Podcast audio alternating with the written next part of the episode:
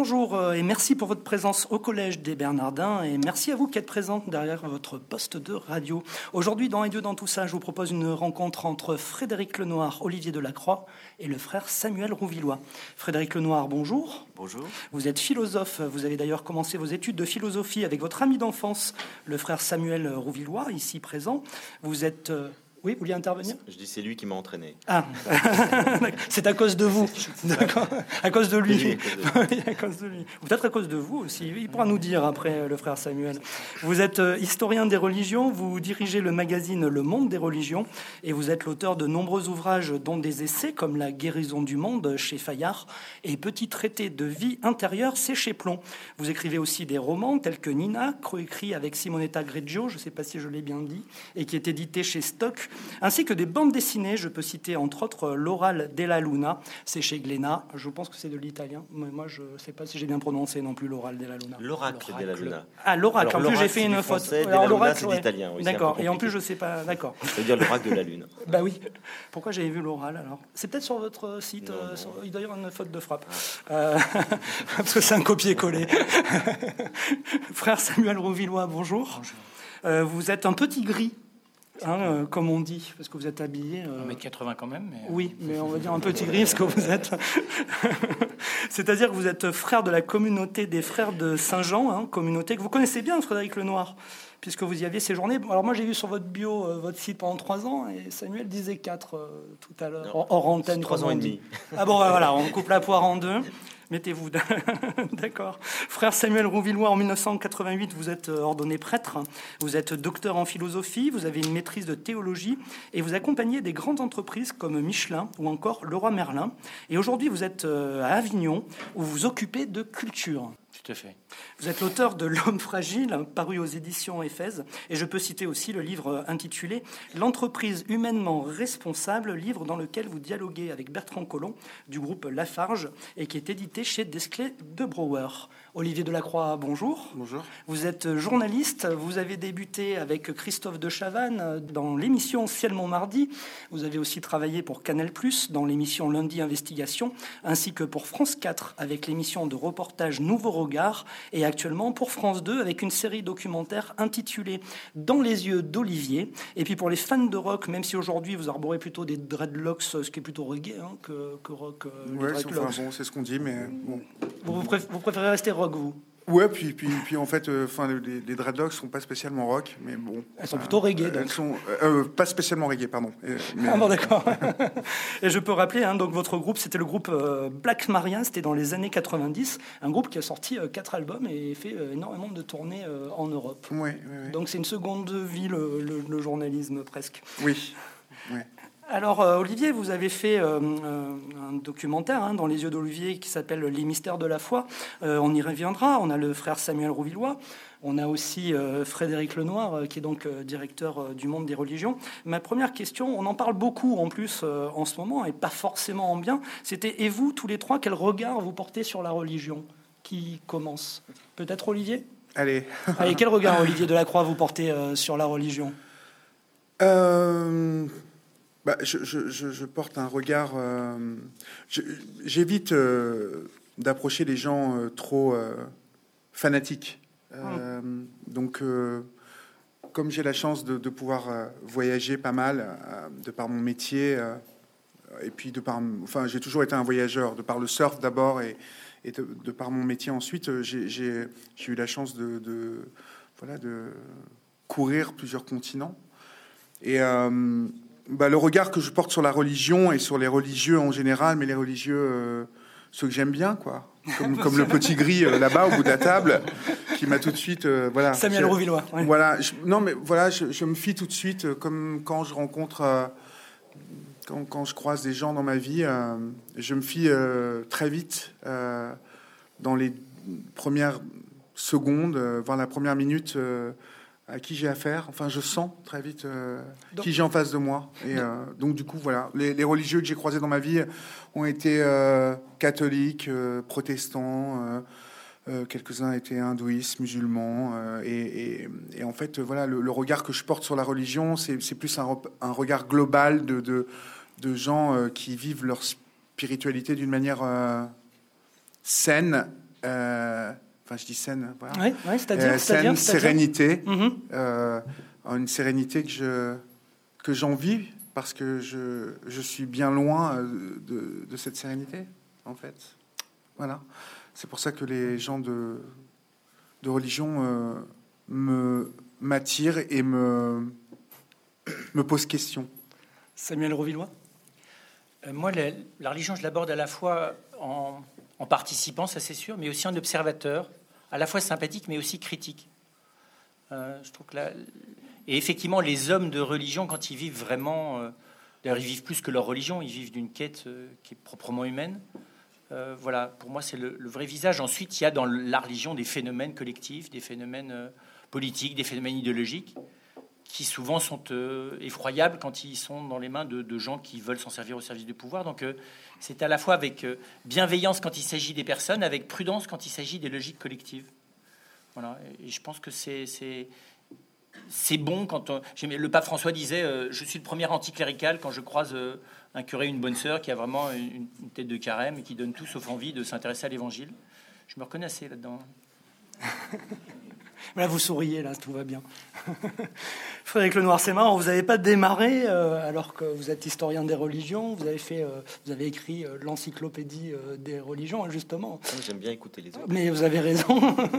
Donc, mais pour vous, quel regard vous portez? Déjà, d'un point de vue historique, c'est bien de rappeler que les religions sont nées effectivement dans toutes les, on en trouve des traces dans toutes les cultures humaines. Mmh. Ça fait partie la religion vraiment d'un fait culturel.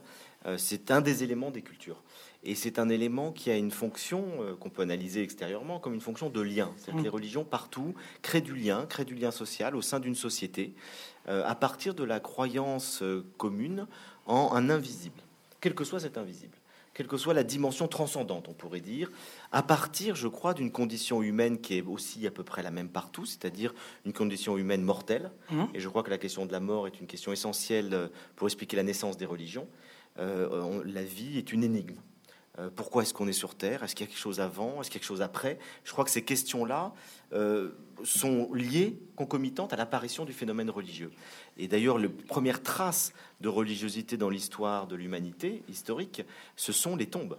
Euh, on n'a aucune trace avant. Les premières traces qui apparaissent, ce sont les, les, les gens qui enterrent leurs morts avec des rituels. Donc avec ça très tôt hein, dans l'histoire. 100 000 ans avant, mmh. avant notre ère. C'est ce qui est plus ancien. Il faudra attendre beaucoup plus de temps, des dizaines de milliers d'années, pour voir des peintures rupestres, et encore beaucoup plus de temps pour effectivement avoir des textes, des, des réflexions euh, de type théologique. Donc je crois que le, le, le fait religieux est un fait anthropologique fondamental, mais il a une double dimension il y a une dimension euh, verticale et une dimension horizontale. La dimension verticale, c'est ce qui relie chaque être humain vers une transcendance, euh, vers un questionnement personnel, intime. Pourquoi je suis sur Terre? Est-ce qu'il y a quelque chose qui me dépasse auquel je peux me relier? Et puis la dimension horizontale, c'est évidemment la croyance partagée avec d'autres, les rituels partagés avec d'autres, et c'est ce qui peut donner naissance à toutes les dérives. Hum. Et donc l'histoire nous a montré qu'effectivement, lorsque l'identitaire, la dimension horizontale, prend le pas sur la dimension verticale ou sur une croyance euh, qui est travaillée par la raison, qui est travaillée par un vrai questionnement euh, profond, et qu'on est simplement dans des croyances un petit peu toutes faites, euh, qu'on répète et qui sont le fruit simplement d'une tradition dont on a hérité, on s'aperçoit que la religion peut très vite dériver dans le fanatisme, dans quelque chose d'extrêmement dangereux. C'est pour ça que pour moi, les religions, d'un point de vue historique, ont produit le meilleur et le pire, mmh. et qu'il ne faut pas généraliser. C'est pour ça que j'aimais bien votre réponse tout à l'heure. je rencontre des gens et vous rencontrez des gens qui sont religieux, qui sont formidables, et des gens qui sont religieux, qui sont terribles. Mhm. Je crois qu'on ne peut pas généraliser. Il faut faire là aussi du, un peu du cas par cas lorsqu'on on est face aux, problèmes religieux. Vous avez dans toutes les religions des gens extraordinaires qui nous donnent envie de croire encore plus en l'humain et à la vie, et puis des gens qui nous font fuir. Oui, parce qu'aujourd'hui, c'est le fait de dire, euh, souvent, hein, on l'entend, euh, vu que même dans l'histoire, les religions ont causé des guerres et encore aujourd'hui du fanatisme, vous le rappeliez, finalement, il faudrait se passer euh, de religion. Donc, Samuel Rovillois, frère bah, Samuel. c'est un peu simpliste, c'est-à-dire que ce qui cause les guerres, c'est d'abord l'humain, son mmh. ego, son narcissisme, son envie, sa jalousie, sa violence, sa peur de l'autre. Voilà, c'est d'abord ça. Après ça qu'on instrumentalise la sexualité, la religion, l'art ou le politique Évidemment, euh, la religion, dans certains cas, peut être l'arme massive avec laquelle on, va s'emparer du pouvoir. Dans d'autres cas, au fond, elle n'est pas la bonne arme. Aujourd'hui, si vous voulez prendre le, pouvoir en France, il vaut mieux ne pas être de type religieux, parce que ça n'a pas trop marché. Mm. Il vaut mieux être dans l'air du, temps, être avoir un discours à, la fois idéologique et anarchiste simultanément, et, voilà, et prendre le profil et la tête que, les gens attendent que vous ayez, c'est tout. Donc c'est vrai que le, je pense que faire un procès à la religion de manière générale, c'est un peu obscurantiste, on va dire ça. Et donc aujourd'hui, il faut laisser, j'irai, aux, historiens et aux anthropologues de repérer les mécanismes dangereux, mais les généraliser, c'est pas le signe quand même d'une intelligence très rigoureuse.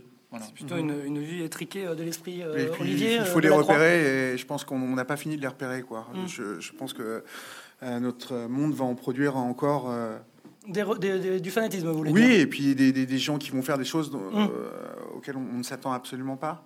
Euh, je me souviens en fait, moi, de quelque chose de, euh, d'une parole de, Frédéric Mervoyer, qui, qui, en fait le papa de Martin, ce jeune, jeune homme qui a, été assassiné en, Corse, et, et auquel je, je, je, faisais part, moi, de ma colère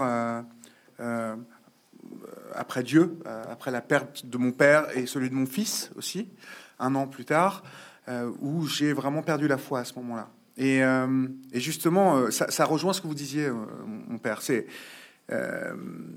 encore une fois, voilà, un homme qui met fin à ses jours, c'est un humain qui met fin à ses jours.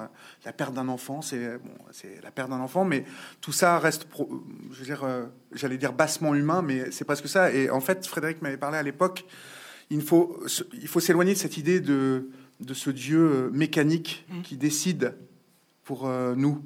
En fait, euh, voilà, tout, tout, ce qui se passe au nom de la religion sur cette terre, c'est nous, les hommes, qu'ils décidons. C'est très philosophique ce que j'aime. Frédéric Lenoir. Je pense que c'est les ondes. du Collège des Bernardins et de Notre-Dame. Frédéric Lenoir. On parle beaucoup plus du, fanatisme religieux que des aspects positifs de la religion à cause du phénomène médiatique que ça représente aussi. parce que c'est exceptionnel, euh, c'est bah, bien sûr remarquable. Absolument, et, et on voit le, le, tort que ça peut faire effectivement à l'échelle aujourd'hui planétaire dans le cadre de la globalisation du monde. Où on est tous interconnectés et solidaires les uns des autres. On voit bien que la religion aujourd'hui, semble créer plus de problèmes euh, et plus de murs. Elle édifie plus de murs que, que de rapprochements, apparemment. C'est-à-dire que c'est effectivement à travers toutes les tensions qu'on voit, tous les drames, tous les, les, les, les, attentats suicides, etc. Et tous les médias euh, qui le relaient. Et qui le relaient. Une loupe. Parce qu'on ne relaie pas les bonnes choses, en fait. Mais ce qu'on ne dit pas, ce qu'on ne dit pas et ce qu'on voit beaucoup moins, vous connaissez le, le, le, ce proverbe, hein, un arbre qui tombe fait plus de bruit qu'une forêt qui pousse. Et donc ce qu'on ne dit pas, c'est qu'il y a des millions, pour ne pas dire des milliards d'individus qui vivent leur religion très simplement, qui ne font pas de bruit, mais ça inspire leurs actes quotidiens, leur vie quotidienne. Vous avez en France des, centaines de milliers de gens qui sont investis dans un réseau associatif, euh, beaucoup au nom de leur foi, notamment, et on n'en parle jamais. Et c'est des gens qui contribuent grandement au lien social, à l'amélioration de la société. Vous avez partout des gens qui, euh, encore une fois, au nom de leur foi, et d'autres sans foi, mais aussi au nom de leur foi, euh, se dévouent aux autres, s'investissent dans des associations de partage, ont un esprit d'ouverture, accueillent des étrangers. Donc moi, quand je rencontre tous ces croyants-là, qui sont extrêmement nombreux et dont on parle jamais, je me dis on ne peut pas avoir un discours univoque sur la religion. Mhm. Je, prends cet exemple Samuel Hier soir, on était euh, dans la paroisse où je suis à Saint-Ruf, dans le quartier Montclair d'Avignon, où il y a une communauté musulmane importante on, les a invités, euh, puisqu'il y, y, a quelques mois, on a un frère qui a pris un coup de poing dans la figure parce qu'on lui a piqué son portable, qu'il a essayé de rattraper celui qui lui a piqué. Voilà. Alors, certains ont voulu transformer ça en une espèce d'événement euh, religieux. C'était pas d'abord un événement religieux, il avait un portable. Mais par contre, euh, c'est une, élue ayant la foi musulmane qui a dit Mais c'est quand même important, on s'attaque, c'est quand même quelqu'un qui. C'est un prêtre, il avait un habit, c'est un symbole. Et donc, on les a invités, ils étaient extrêmement touchés. Ils nous a dit Mais depuis qu'on est. Quelqu'un disait Ça fait 40 ans, on, on nous a jamais inventé, invité juste avant l'Aïd, hein, la, fête du sacrifice d'Abraham. Et on leur disait, mais on vient de fêter, nous, Abraham. C'était il, y a quelques jours. Euh, dans la mémoire du martyrologe, on cite Abraham. Et c'était frappant. On s'est mis à réfléchir ensemble sur quoi? Sur le fait que notre foi euh, nous obligeait à prendre en charge le bien commun. Et sur qu'est-ce qu'on pouvait faire les uns et les autres autour de l'épicerie sociale, euh, l'action du secours catholique. Qu'est-ce qu'on pouvait faire pour que la vie concrète entre les personnes se fasse d'abord sur la base de la rencontre avant d'être sur la base du jugement. Mhm. et de ne pas confondre les excès des uns et des autres avec ce qui pourrait mobiliser les uns et les autres s'ils étaient fidèles à ce qu'il y a de grand dans leur foi. Mhm. Et c'était très frappant. On était ailleurs là que dans le débat médiatique. On était dans un endroit qui était très existentiel. Il ne s'agissait pas de, de simplifier les choses. On simplifiait rien du tout. À Avignon, on peut rien simplifier. Mais il s'agissait de voir le décalage qu'il y a entre des choses qui sont euh, des idées toutes faites appliquées à des cas particuliers et puis de la vie. Parce que, et l'un disait, mais moi, c'est la seule chose qui m'intéresse, c'est que c'est dans la rencontre que je vais comprendre les choses. C'est même pas dans le débat théologique, disait-il. C'est d'abord quand je vois qu'il y a une base humaine fondamentale et que cette recherche de, comprendre même la place de Dieu dans notre vie de tous les jours, c'est ça qui va nous unir. Mm-hmm. Tu, parles de, tu parles de l'islam. Euh, c'est vrai que quand on a simplement qu'on est informé sur l'islam uniquement par les faits divers des journaux, c'est dramatique. Et quand on va dans des pays musulmans, qu'on voyage, et j'ai fait notamment pas mal de randonnées au Maroc, dans des petits villages euh, qui sont rarement visités par des touristes, et euh, eh ben on se rend compte que les gens sont dans un accueil extraordinaire. Ils vous donnent leur, leur chambre pour dormir, ils vous, ils vous offrent le mouton, ils veulent pas d'argent. Il y a une générosité, un accueil qui vient aussi de leur tradition spirituelle. Et donc on a une toute autre image après de la religion. C'est pour ça que vraiment, il y a que des. C'est la connaissance de l'autre. C'est la connaissance de l'autre. Il ne faut mm. pas être simplement dans les images médiatiques globales. Et de rencontrer euh, l'autre religion reliée se relier et se rencontrer. certain que si on, voit, euh, si on voit la religion euh, musulmane hein, à travers voilà ce qui se passe dans nos cités, quoi, on a une vision très réduite. Mm. alors que voilà, vous faites allusion au Maroc. moi, j'étais en Indonésie il y a pas longtemps et il y a voilà, il y a cet accueil, cette cette tradition d'offrir la nourriture, l'hospitalité qui est, mm. euh, qui est très développée. Et voilà, c'est. Euh, parce que j'ai le sentiment euh, aujourd'hui, mais c'est peut-être un sentiment, vous allez peut-être me contredire, que on tend à dire, alors peut-être médiatiquement, mais me semble-t-il aussi politiquement, que finalement la religion ne doit pas avoir de place dans la société, que ça doit être une affaire privée. Est-ce que je me hmm. trompe Samuel on, on, se disait exactement l'inverse en discutant avec précisément cet élu qui dit Je suis une républicaine porteuse d'une foi musulmane. Je ne suis pas une musulmane euh, républicaine. Ce qui était très juste. on ne dit pas qui vous êtes, je suis euh, catholique français, non. Je suis français, par ailleurs, ma foi, c'est d'être chrétien. Et on se disait, moi je poussais les choses jusqu'au bout, je disais, mais au fond, peut-être que la démocratie de demain, elle doit se penser à partir du sens du bien commun profond que donne que donne la vraie foi religieuse. L'exemple de l'hospitalité, parce que vraiment ce qui me frappe, c'est la loi de l'hospitalité. C'est incroyable la loi de l'hospitalité. Et, aujourd'hui, elle est quand même pas très pratiquée en laïcité française. Je parle de personne à personne. Mhm. On est théoriquement hospitalier. Mais c'est pas évident. La culture française, telle qu'elle vit depuis deux, trois siècles, elle n'est pas hospitalière. Et donc je me dis, mais comment peut-on prétendre penser une démocratie qui développe pas dans ses gènes la logique de l'hospitalité? Bizarrement, la foi, quand elle est vraiment vécue, elle développe cette hospitalité parce que l'autre, c'est une créature que j'ai à charge et qui m'a à charge parce que nous avons, nous vivons sous le même, le même soleil et sous la bénédiction du même Dieu. Et je me disais, ben, c'est peut-être que c'est à l'inverse d'une voilà, d'une proposition qui ne sera pas religieuse, mais qui viendra de ceux qui vivent de cette hospitalité, qu'on pourra aller euh, au secours de la République, qui sait plus ce que c'est que la relation à autrui. Mais est-ce que ça doit rester une affaire privée bah, Précisément non. Euh, c'est une proposition politique, ce que je viens de mmh, dire. Oui. Aller au secours de la République. Oui, Quel doux rêve, mon frère.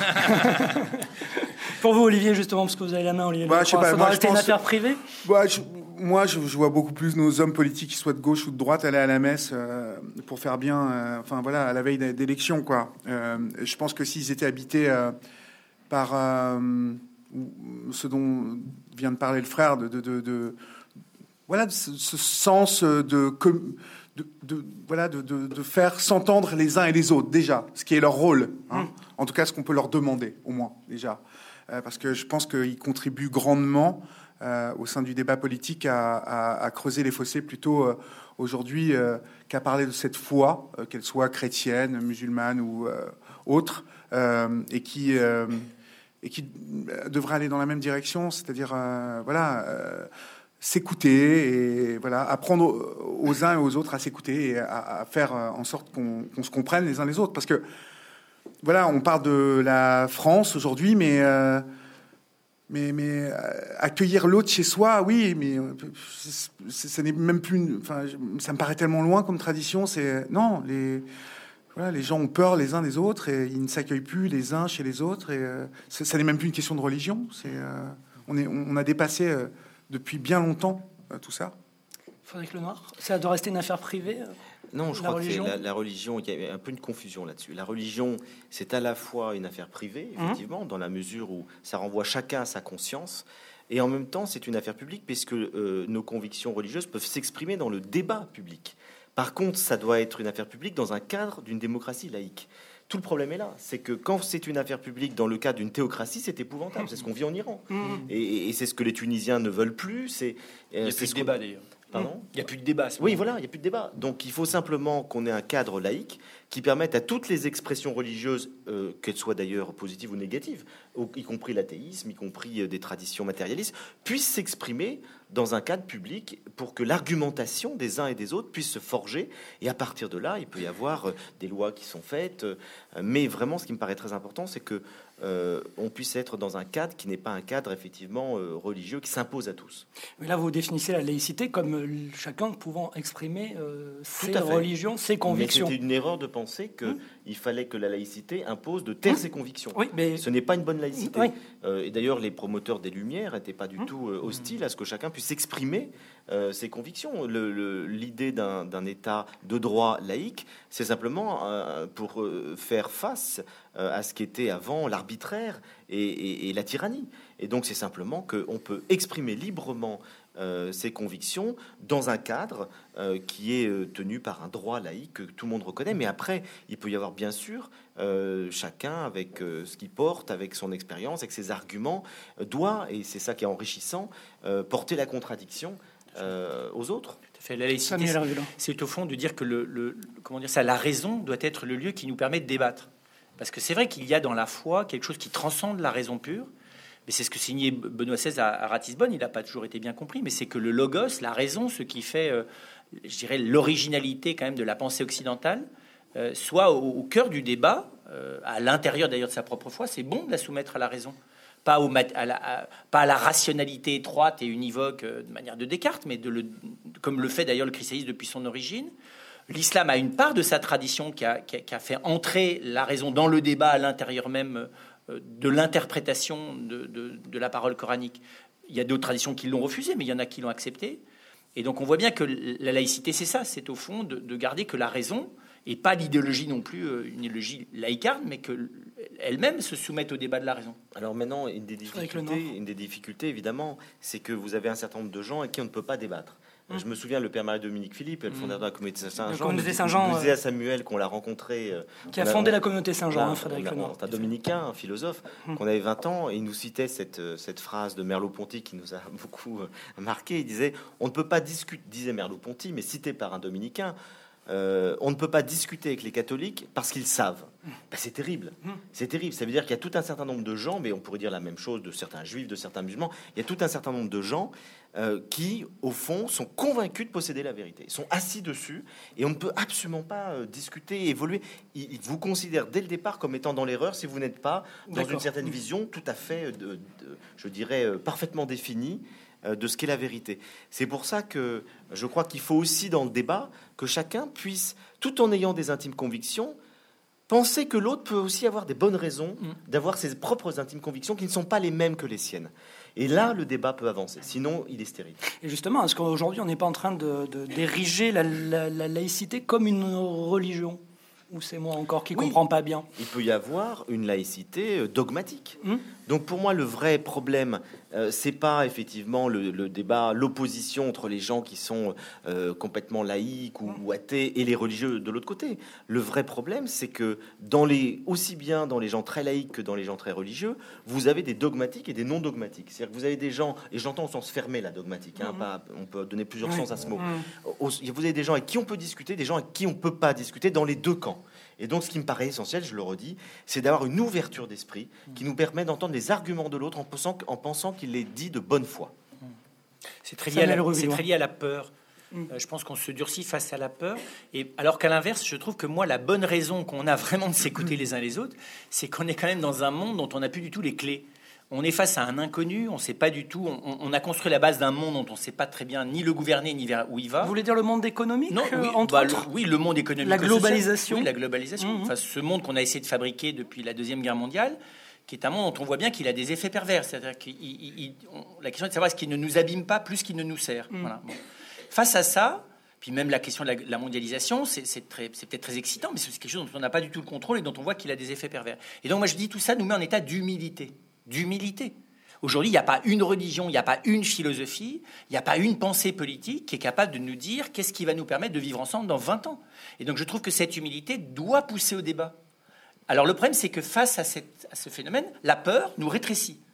Mais c'est l'inverse. Je veux dire, le courage fait que on a fait, moi je me souviens, un débat à l'UNESCO là-dessus, et la fin du, du, colloque, c'était d'admettre que politiques, euh, religieux et philosophes, on était tous à, devoir s'atteler à la tâche difficile de savoir euh, comment on va faire pour vivre ensemble demain. Et ça, je trouve que c'est pour le coup passionnant, si c'est sur la base de la reconnaissance d'une difficulté partagée. Parce que du coup, on a besoin d'autres. On a, en situation de difficulté, on n'a pas le loisir de prétendre avoir raison. Mais parce qu'aujourd'hui, on n'est pas dans le, dans le vivre avec l'autre, on est dans, dans, le consommer chacun pour soi. Oui et non. On y est, on y est il y a une part de nous, mais il y a aussi beaucoup de, personnes dans notre pays qui commencent à dire Mais ça va pas, ça va pas. Je peux pas passer ma vie à avoir peur de l'autre.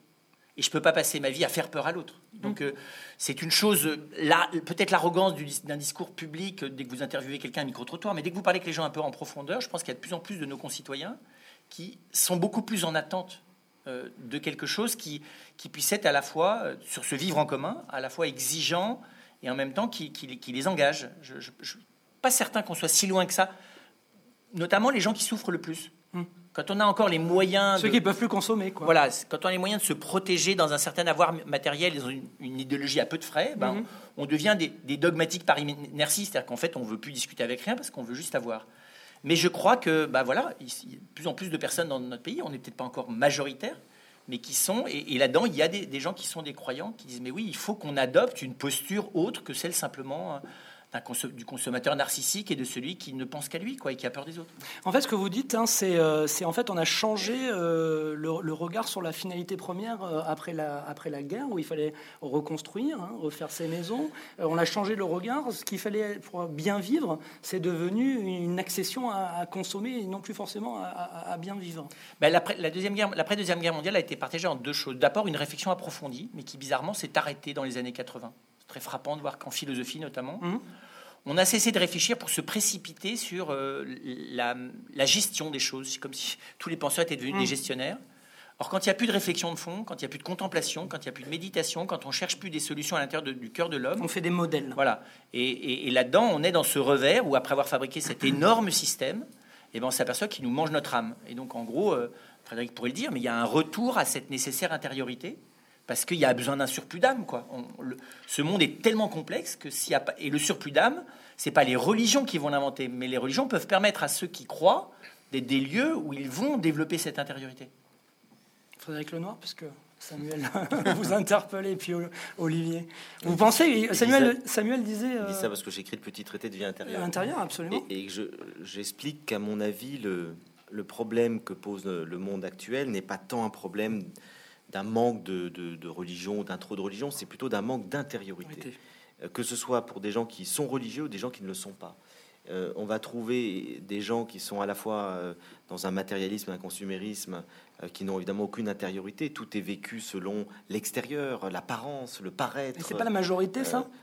C'est peut-être l'idéologie dominante, hmm. mais c'est en train de baisser. C'est-à-dire hmm. qu'à la fois, parce qu'on n'a plus le choix. C'est ça ce que vous voulez bah, Ce que disait Samuel. C'est-à-dire dans hmm. une situation où il y a de plus en plus de difficultés, où on est confronté, beaucoup de certitudes s'ébranlent, et puis euh, des gens se remettent en question. Il voit bien que le monde, euh, tel qu'il est mu par cette, euh, ce consumérisme, court à la catastrophe, à la fois dans les relations humaines, dans la qualité de vie, mais aussi évidemment sur le plan écologique. Et la problématique écologique nous renvoie à l'impasse du consumérisme. Donc ça nous oblige à changer d'optique. Et un certain nombre de gens qui réfléchissent se rendent compte qu'il faut, faut, chercher une autre manière de vivre. Mais vous avez aussi des, des gens qui sont euh, très religieux, dans toutes les religions, qui sont matérialistes dans la manière de vivre la religion, mmh. qui n'ont pas d'intériorité. La religion est vécue de manière extérieure. Euh, si on lit les évangiles, on voit très bien la dénonciation que Jésus fait en permanence de ça c'est-à-dire d'une religion vécue de manière formaliste, de manière extérieure, en fonction, on fait les bons rituels et on, estime qu'on est religieux, alors que la religion la plus profonde, c'est une religion qui nous appelle à être transformés par ce qu'on fait, par ce qu'on vit. Le rituel est là pour nous transformer, sinon il n'a aucun sens. Euh, la croyance est là pour nous transformer, sinon elle n'a aucun sens. Donc euh, je crois qu'aujourd'hui, euh, encore une fois, au-delà des religions, mais les religions peuvent y participer, on a besoin de retrouver le sens de la qualité qualité de vie, qualité d'être, qualité de relation avec les autres, à notre environnement, et que ça passe par un surcroît d'intériorité, parce que Bergson appelait un supplément d'âme. Euh, Olivier, je vous vois écouter, alors peut-être que... Non, ça me laisse, ça me laisse euh, perplexe. Pensif, ah, perplexe. Oui, perplexe en fait, parce que euh, je, je, voudrais pouvoir croire en, en cette transformation là. De, de, la société, vous voulez dire Oui, et en mmh. écoutant Frédéric, je, je, me dis, j'étais en train de me dire, mais il y a de plus en plus de gens qui ne réfléchissent plus, qui n'ont plus même le temps ou, ou même l'énergie de vivre cette intériorité. Euh, pourquoi? Parce que ce monde, euh, il est comme vous savez, vous vous rappelez, je sais pas, quand on avait, on n'a on pas le même âge, hein, on se le rappelait tout à l'heure dans les loges. Je vous le rappelle. Bien, que. Je vous rappelle, Olivier. Voilà. Mais vous me le rappelez. Mais en fait, euh, ça me fait penser à Pac-Man. Là. Vous vous rappelez ce jeu qui, qui, mangeait.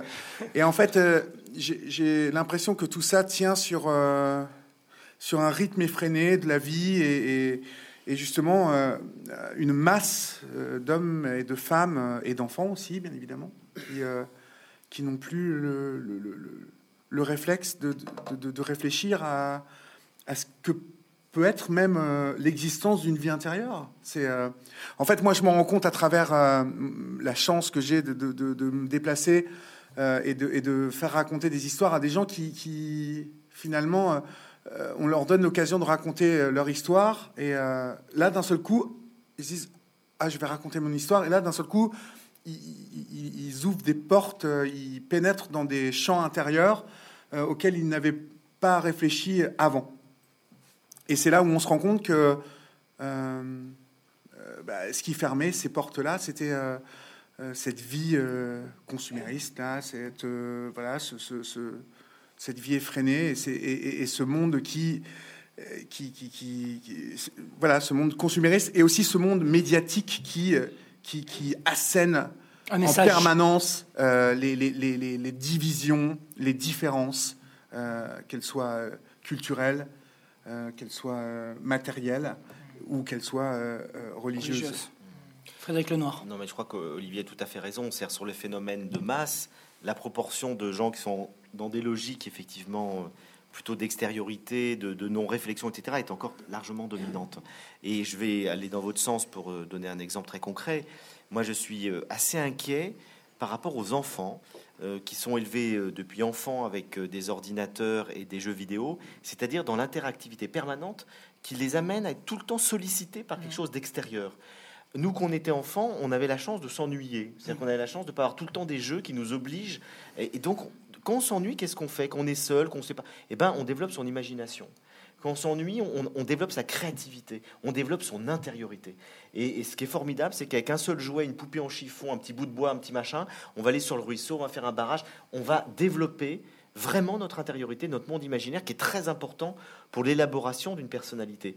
Et aujourd'hui, quand vous avez des enfants qui sont en permanence euh, devant des, jeux ou des ordinateurs, ou doivent, la télé, ou l'internet, mhm. en permanence, ils ne peuvent plus avoir ce temps de silence et d'intériorité ou d'ennui qui les amènerait à se construire.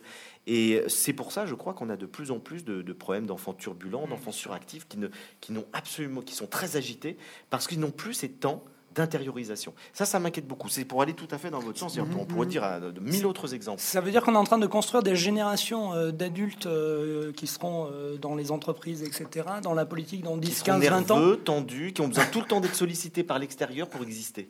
Sinon, ils s'effondrent. Mm. Et ça, ça me paraît extrêmement angoissant. Maintenant, une fois que j'ai dit ça, je redis ce que je disais tout à l'heure, c'est que je rencontre aussi beaucoup de gens, mais évidemment, c'est pas la majorité, qui sont en train de changer d'attitude, qui ont un esprit critique sur ce qui se passe. Euh, aux États-Unis, il y a eu des, grosses enquêtes sociologiques qui ont été faites sur ça. Et il y a une population qui est en train d'émerger depuis une trentaine d'années, qu'on appelle les créatifs culturels.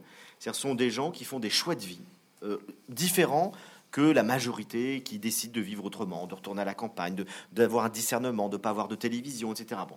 Ces gens-là, ça représente autour de 25%. C'est pas mal du tout. Mhm. En France, on est peut-être à 10 ou 15%. Mais ce que je veux dire, c'est que des gens qui font un choix de discernement, ce qui est le propre d'ailleurs de la philosophie, hein, c'est vraiment d'arriver à discerner, à réfléchir. On est tous philosophes à partir du moment où on essaye de penser bien pour prendre des décisions qui sont pas forcément celles qui vont dans le sens du fleuve. C'est Aristote, cette fameuse phrase d'Aristote qui dit au fond, euh, la plupart des gens descendent le courant du fleuve et, les cadavres vont encore plus vite. Euh, et le philosophe, c'est celui qui va réfléchir pour remonter à contre-courant. C'est-à-dire qu'il va vivre les yeux ouverts, il va vivre avec un discernement critique. Et ça, même si c'est encore une faible minorité, je crois que c'est un mouvement qui est en train de s'amorcer, de se développer. Mm-hmm. Euh, Samuel Rouvillois, dans le livre euh, L'entreprise humainement responsable, vous dites euh, la crise économique la crise économique révèle une extrême fragilité affective du système économique, alors que nous le pensions fondé sur la rationalité. Ce qui m'a intéressé dans cette phrase, c'est de parler de fragilité hmm. affective de la crise économique. Vous vous en doutez, Samuel Rouvillois? En fait, c'est une allusion à la, rencontre avec Raymond Barre. Euh, à Raymond, je me souviens, c'était en 82, et il nous avait dit, écoutez, les, petits frères, enfin, bon, il était notre aîné, puis il avait un côté très professoral. Il disait, mais retenez qu'une seule chose. Toute l'économie repose sur une seule chose, la confiance. La confiance, un élément affectif. Et c'est très fort. Et on voit bien, 2009, c'est la, c'est, la perte de la confiance. D'abord par mensonge, parce que quand tout d'un coup les gens se mettent tous à mentir sans s'en apercevoir et qu'on s'aperçoit que le roi est nu, c'est-à-dire que ce qu'on vous expliquait comme un truc très élaboré qui s'appelait la dérivée de crédit et euh, des produits euh, financiers s'avère être en fait une espèce de mensonge organisé sur lequel des gens euh, gagnent un argent absolument fou et d'ailleurs on continue d'en gagner, y compris dans la phase de la crise. Voilà, donc, et, puis c'est la perte de confiance des personnes entre elles sur le fait que ce système finalement ne, n'apporte pas le bonheur qu'il était censé apporter. et donc je pense que le, on, oublie que l'économie n'est pas simplement une espèce de, mécanique organisationnelle, qu'elle repose sur la confiance que se font les personnes, aussi bien d'ailleurs dans le rapport euh, d'employeur à employé que dans la, confiance autour duquel existe la monnaie, euh, que dans la confiance qu'on a euh, vis-à-vis des objets à consommer. Donc là, il y a une espèce de pied d'argile du colosse. Alors on le voit d'autant plus qu'on a accentué les choses, c'est-à-dire que non seulement déjà l'économie repose sur la confiance, mais on a choisi que l'économie repose sur la consommation de masse, c'est-à-dire sur la manipulation des inconscients collectifs. Donc en gros sur de la, déperdition de la richesse de la personnalité, puisqu'aujourd'hui on est socialement profilé d'abord pour consommer. Le reste, c'est votre problème de votre, vie privée. Mais mmh. votre devoir public, c'est d'être des manipulés de la consommation, parce que vous n'avez plus de raison objective ni prudentielle de consommer ce que vous avez à consommer. Donc, il faut qu'on se débrouille pour que, on ne va pas vous trouver des raisons, parce qu'il n'y en a pas, mais il faut que la pulsion d'achat, quels que soient ses motifs, passe à l'acte. C'est tout. On est là-dedans, on le sait. Et donc, ça, ça abîme aussi la confiance. Et notamment, un, jeune sait très bien que la consommation, c'est pas une bénédiction, c'est une torture, c'est une contrainte fondamentale qui est extrêmement agressive. Il y a une, il y a une hyper-violence dans la logique de consommation. Et donc, oui, pardon. Et donc, c'est juste pour dire voilà, que tout ça repose finalement sur le cœur humain. Et tout repose sur l'intériorité. C'est-à-dire que si je sais plus qui je suis, si, si on me vide de mon identité parce que tout mon imaginaire est, est pris par des choses purement de surface, donc on est dans un combat spirituel. Tout ça mmh. n'est pas simplement euh, euh, des, des, mécanismes politiques et économiques. Ça se passe, je dis, d'avoir misé le développement économique sur la consommation à ramener les choses au cœur de l'homme. Et, et, ce que disait Frédéric, c'est ça, c'est des gens qui disent, il s'agit d'acheter, de vendre, de consommer ce dont nous avons humainement besoin. Et alors tout d'un coup, euh, évidemment, ça change complètement le profil d'existence. Et il faut développer ce que Pierre Rabhi appelle une sobriété heureuse, c'est-à-dire euh, euh, quelque chose qui soit simplement une vie un peu plus, c'est pas raisonnable, mais même agréable. Donc la crise économique est salutaire, hein de fait. Oui, alors sous ce rapport-là. Oui, dans cet angle-là de sobriété voilà, heureuse pour faire. Ensuite, elle est inquiétante parce que parce qu'elle ne donne pour, pour l'instant aucun, aucun lieu à une remise en cause de la ah, logique d'ensemble. Il y a des décisions collectives. Voilà. Ça, vous, vous, espériez, hein, Samuel Rouvillois, que, que la crise économique euh, permette de, réfléchir. Et ce n'est pas franchement le cas, finalement. Alors, c'est le cas chez les citoyens. Hmm. Ce n'est pas le cas chez les acteurs économiques qui ont de l'avantage à continuer à vivre sur ce système. Voilà. Et ce que je trouve plus inquiétant, c'est ce que disait Frédéric, c'est le fait que les pays soient incapables à l'échelle internationale de décider que, au niveau des ressources non renouvelables, on, a, on, est dans comment dire ça, on est exactement dans le Titanic, quoi. C'est-à-dire qu'il y a un trou dans la coque et on dit vous inquiétez pas, ça va continuer à flotter, alors que mécaniquement, on sait désormais que si on fait rien dans les 20 ans, Mais vous savez pourquoi, mon frère, quand même? Vous n'êtes pas, tombé de la dernière pluie. Hein? Euh, on sait, euh, voilà, tout ce que les euh, Lagardère, les Bolloré, les, enfin, je parle pour ceux bien connu nationalement, euh, voilà, et que chaque pays euh, a ses euh, Bolloré, ses Lagardère, ses Pinot, et, que ces gens-là vivent très bien, ça va, ils s'en foutent des cités qui explosent et qui voient de jeunes originaires donc du Maghreb revenir à la mosquée et devenir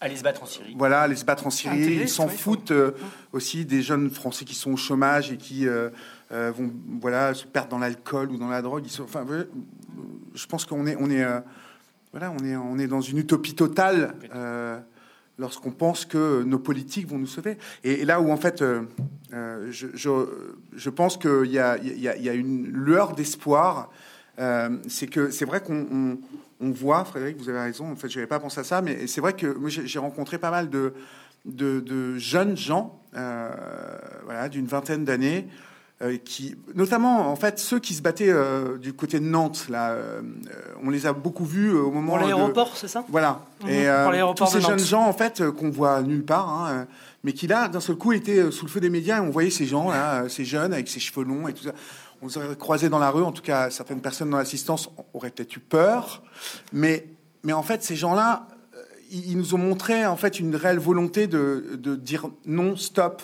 Euh, à ce moment-là, en tout cas, pour, pour, euh, enfin, en tout cas, moi, je l'ai pris comme ça. Je ne sais pas si on était beaucoup à le prendre comme ça, mais et, à ce retour à cette vie simple, à, cette vie que vous disiez avec peu de choses, mais euh, et il y a un mouvement, oui, sans doute euh, un mouvement amorcé vers une une, consommation moindre et, un retour à, sans doute, je, pense, une spiritualité aussi. Ça n'est pas qu'un acte politique. Je pense que ces, ces jeunes gens-là ont, ont, vraiment une réflexion philosophique aussi sur ce qu'ils sont, où ils vont. voilà. De plus en plus de jeunes diplômés de haut niveau c'est la même chose. Moi, je vois, je donne un cours à HSC avec une amie et je suis frappé du nombre aujourd'hui de jeunes qui sortent avec des diplômes qui leur permettraient d'avoir des salaires euh, tout à fait conséquents et qui délibérément disent Moi, je veux pas, je veux gagner moins, mais travailler dans une entreprise à taille humaine ou qui travaille à l'étranger, euh, dans laquelle il y a une dimension de solidarité, il y a une dimension humaine, il y a une dimension éthique. Donc, il y a de plus en plus de jeunes, et, encore une fois, qui, font ce choix. Alors, c'est comme toujours, il faut, il faut qu'une minorité devienne active et signifiante pour que tout d'un coup elle emporte. Euh, donc, euh, et, voilà, le souhait moi que j'aimais dans un pays comme le nôtre, c'est que cette minorité, elle, commence à devenir visible et a pas pu apparaître. Les altermondialistes utopiques, ils, ils, sont plus là. On est dans la deuxième phase de, gens qui ont intégré que le système économique capitaliste, on va pas le remplacer. Par contre, il faut l'utiliser de l'intérieur et que ça, c'est d'abord euh, pas seulement une révolution intérieure, mais une révolution intérieure et aussi une révolution de réseau qui se tiennent et qui se soutiennent les uns les autres. Parce que mhm. c'est pas si facile, en fait, dans le monde dans lequel on est, d'apparaître comme un abruti, parce qu'on n'est pas au top de la communication, du dernier gadget, euh, voilà, et des dernières vacances aux Seychelles. Euh, je sais pas comment dire ça. Non, mais il y a des choix à faire quand on a des moyens d'y renoncer. Mais tu, tu, as, tu as tout à fait raison, et, c'est vrai qu'il ne faut pas forcément sortir du système pour le transformer. Mmh on peut le transformer de l'intérieur. Et euh, par exemple, pour prendre un seul exemple, Tristan Lecomte, qui est chef d'entreprise, euh, et qui, tout en étant chef d'entreprise, adorant son métier, commerce équitable, hein, Tristan il a créé le commerce équitable. Mmh. Il s'est dit comment faire mon métier tout en vivant avec les valeurs des valeurs de solidarité, euh, des valeurs humanistes. Et il a inventé le commerce équitable, euh, qui, est un franc succès et qui permet euh, finalement aux deux bouts de la chaîne, hein, des, des, producteurs qui sont généralement qui étaient totalement sous-payés, eh ben on va acheter plus cher leurs produits, ça va les aider à vivre. Et puis nous, on va payer un petit peu plus cher des produits qui sont fabriqués de qualité, mmh. avec un, soutien. Et ce qui fait que tout le monde peut s'y retrouver dans une chaîne de solidarité. Et il y a plein d'initiatives comme ça qui sont pas connues à l'échelle planétaire. Et c'est ça qui, qui est vraiment réjouissant, c'est qu'on voit qu'on peut rester dans le système en le transformant. Oui, je finis sur euh, de la Croix. quelque chose d'assez symbolique. En fait, euh, moi, je viens de la, de la campagne. Hein, je suis euh, fils de, de, pas d'agriculteur. En tout cas, ma famille vient, vient de, la terre. Et bon, je suis arrivé à Paris à l'âge de 20 ans. J'en ai, j'en aurai 50 au mois de mai prochain. Donc, et il y a quelques semaines de ça, j'étais porte de Clignancourt. Euh, où en fait euh, une association qui s'appelle les Jardins du Ruisseau, me semble-t-il, a, recréé euh, des jardins le long des, voies ferrées. et ces lopins de terre attribués à des gens un peu, on revient aux lopins attribués aux ouvriers hein, avant. Et ils, ont, ils, ont, ils ont en fait fait ce, un dimanche, un, tout un, sur tout un week-end, une manifestation où ils s'attendaient à avoir 500, 400 personnes. Je crois que sur le week-end, ils ont eu 5000, 6000 personnes. Et, en fait, il y avait une espèce de, joie qui se dégageait de cette manifestation. Et, alors, les gens étaient de tous bords euh, euh, et, on voyait vraiment cette, cette joie de se retrouver là autour de ce symbole qui est euh, cette petite plante là qui pousse, voilà, ces produits bio. Et donc, euh, voilà. Et il y avait aussi toutes les communautés euh, qui étaient euh, mêlées. et cette manifestation, elle était porte de Clignancourt, qui est quand même emblématique aussi, cette porte de, de Clignancourt. et qui a une espèce de carrefour. voilà. Et, voilà. Et, je me suis dit, tiens, c'est à travers des, initiatives comme ça que, que, que, peut-être on va y retourner vers une sorte d'espoir, quoi. Euh, justement, euh, je rebondis ce que vous dites, Olivier Delacroix, pour citer Samuel Rouvillois, parce que je pensais qu'il allait le dire, mais vous, avez écrit la maturité la maturité, hein, ça veut dire qu'on est au stade enfant, on pourrait revenir euh, là-dessus, je parle de l'humanité. Hein. Euh, la maturité dans laquelle nous allons devoir entrer est celle du volontaire, hein, du volontariat, de, s'inscrire, de, de, transformer, vous disiez, le système de l'intérieur, Frédéric Lenoir. Donc la maturité dans laquelle nous allons devoir entrer est celle du volontaire, de la renonciation, c'est frère Samuel Revillois qui parle de la réduction, du partage, et vous l'avez dit tout à l'heure, de la sobriété. Je me suis dit, en vous lisant, ouais, c'est une vie monastique, en somme, euh, que nous propose Samuel Revillois. Je veux dire, la vie monastique, c'est rien d'autre que la vie rurale avec Dieu au milieu. Hein. Qu'est-ce que c'est qu'une vie de moine? C'est simplement une vie de paysan. Rien du tout. Qui est vécu, qui est vécu simplement par, qui fait qu'on choisit durablement d'être avec un voisin que Dieu nous donne, qui n'est pas nécessairement celui euh, dont on a hérité. C'est ça, un, couvent. Oui, avec la chasteté en plus. Vous raison. Et nuance. C'est quand même un gros truc au milieu. Je te reconnais, Frédéric, tu as tout à fait raison. Non, c'est vrai, c'est une grande nuance. Tout à fait. Et c'est pour ça d'ailleurs que la prière doit être d'autant plus. C'est marrant ce truc que vous avez oublié à chaque fois que vous en parlez. non, c'est vrai. Et c'est pour ça que la prière doit être suffisamment présente pour que ça soit pas une vie de vieux garçon frustré, euh, voire pervers, mais que ça se transforme en quelque chose où, précisément, la, fécondité du cœur. Euh, arrive à assumer la renonciation à la fécondité de la chair. C'est très vrai. Mais c'est pour dire que, le, et ça, précisément, ça fait pas partie du projet pour le futur. Enfin, un peu de chasteté, oui, la renonciation à, la vie sexuelle, euh, c'est sans doute pas planétairement. Et donc, euh, mais déjà sa régulation, c'est au sens de simplement son humanisation plus profonde. Je pense que la chose difficile, c'est la renonciation. Mm. C'est-à-dire qu'en gros, on nous a appris à dire oui à tout ce qui est possible et à tout ce qui fait plaisir avant de se demander si c'est bon. Or, pour moi, l'adulte, c'est celui qui sait dire non non aussi bien à un plaisir destructeur qu'à une générosité pas éclairée d'ailleurs. C'est pas facile de dire non à une générosité mal éclairée. Enfin, quand on est religieux. Et donc, euh, apprendre à dire non, c'est ça, c'est apprendre à, mesurer sa limite, à mesurer et de voir que la limite, c'est pas, c'est pas une, c'est pas une agression la limite. C'est, le périmètre à l'intérieur duquel j'ai à faire des merveilles. Et donc, euh, ce désir de toujours euh, aller plus loin, mais dans la mauvaise direction, qui n'est pas précisément la dimension de l'intériorité, le renoncement, c'est ça, c'est le renoncement heureux. C'est-à-dire que, et le renoncement, c'est toujours le revers d'un choix. Je renonce pas pour renoncer, je renonce parce que je fais un choix et que pour me profiler durablement dans ce choix qui m'épanouit, eh bien effectivement, il y a des choses que je dois laisser. Je voudrais rebondir sur ce que je peux ou pas? Oui, bien sûr, vous pouvez. Non, mais je trouve extrêmement important ce que vient de dire Samuel sur la, question du choix, du renoncement et finalement c'est ce qui fait vraiment, je pense, la qualité d'une vie. C'est cette capacité, effectivement, à, acquérir un jugement, encore une fois, un discernement qui nous permet de faire les choix. Mais les choix, j'ajouterais, qui sont bons pour nous. Mmh. Parce que le choix qui est bon pour nous n'est pas forcément le choix qui est bon pour l'autre. Euh, c'est quelqu'un comme Montaigne a très bien montré, montré ça. C'est-à-dire que vraiment, il faut apprendre à découvrir, ou Spinoza également, il faut apprendre à découvrir le bon pour moi et qu'il euh, y a des individus mais qui sont faits pour s'exprimer dans l'action, d'autres plutôt dans la contemplation, d'autres qui sont artistes, d'autres qui sont manuels, d'autres qui sont intellectuels. Chacun de trouver, évidemment, son, son, son, son bon. Et j'ajouterais deux choses.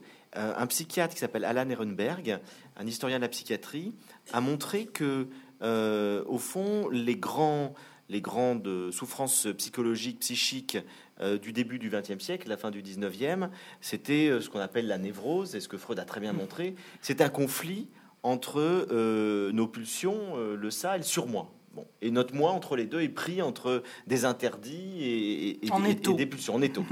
et il dit aujourd'hui, c'est plus du tout ça. Aujourd'hui, tout est permis, ce qui rend malheureux les gens, la souffrance psychique, vient du fait que tout est permis. Et donc, c'est ce qu'on appelle la dépression. Mmh. Et pour lui, la cause principale du symptôme dépressif, notamment chez les jeunes, c'est de ne pas savoir choisir. Ils ont trop de choix, ils ont trop de possibilités. Et comme ils n'ont pas acquis les capacités de discernement qui leur permettront de choisir, ils sont écrasés par cette liberté, ils sont écrasés par ce choix et ça les rend incapables d'agir, ça les, ça les met dans une forme de dépression qui crée du coup de l'addiction à des drogues, à plein de choses, etc. Et je crois que c'est une analyse extrêmement profonde. Et il a appelé son, son ouvrage majeur La fatigue d'être soi. Mmh. C'est l'impératif d'être soi-même. Mais c'est dur d'être soi-même. Ça demande un discernement, ça demande une réflexion. Et je rajouterai une petite chose, c'est que j'ai, si on reprend la, question, Samuel disait, euh, qu'est-ce qui nous rend heureux? Il parlait mmh. du bonheur. Mmh. Et je crois que c'est deux choses qui nous rendent heureux. C'est tout simple. C'est un équilibre entre le plaisir et le sens. Ah. Le, tout bonheur est fondé sur un plaisir. C'est-à-dire qu'il n'y a pas de bonheur sans plaisir. Mais le plaisir peut être très varié.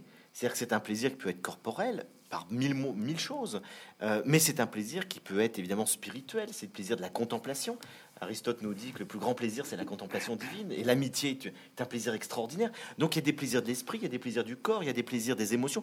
Le plaisir est extrêmement divers. Il faut du plaisir.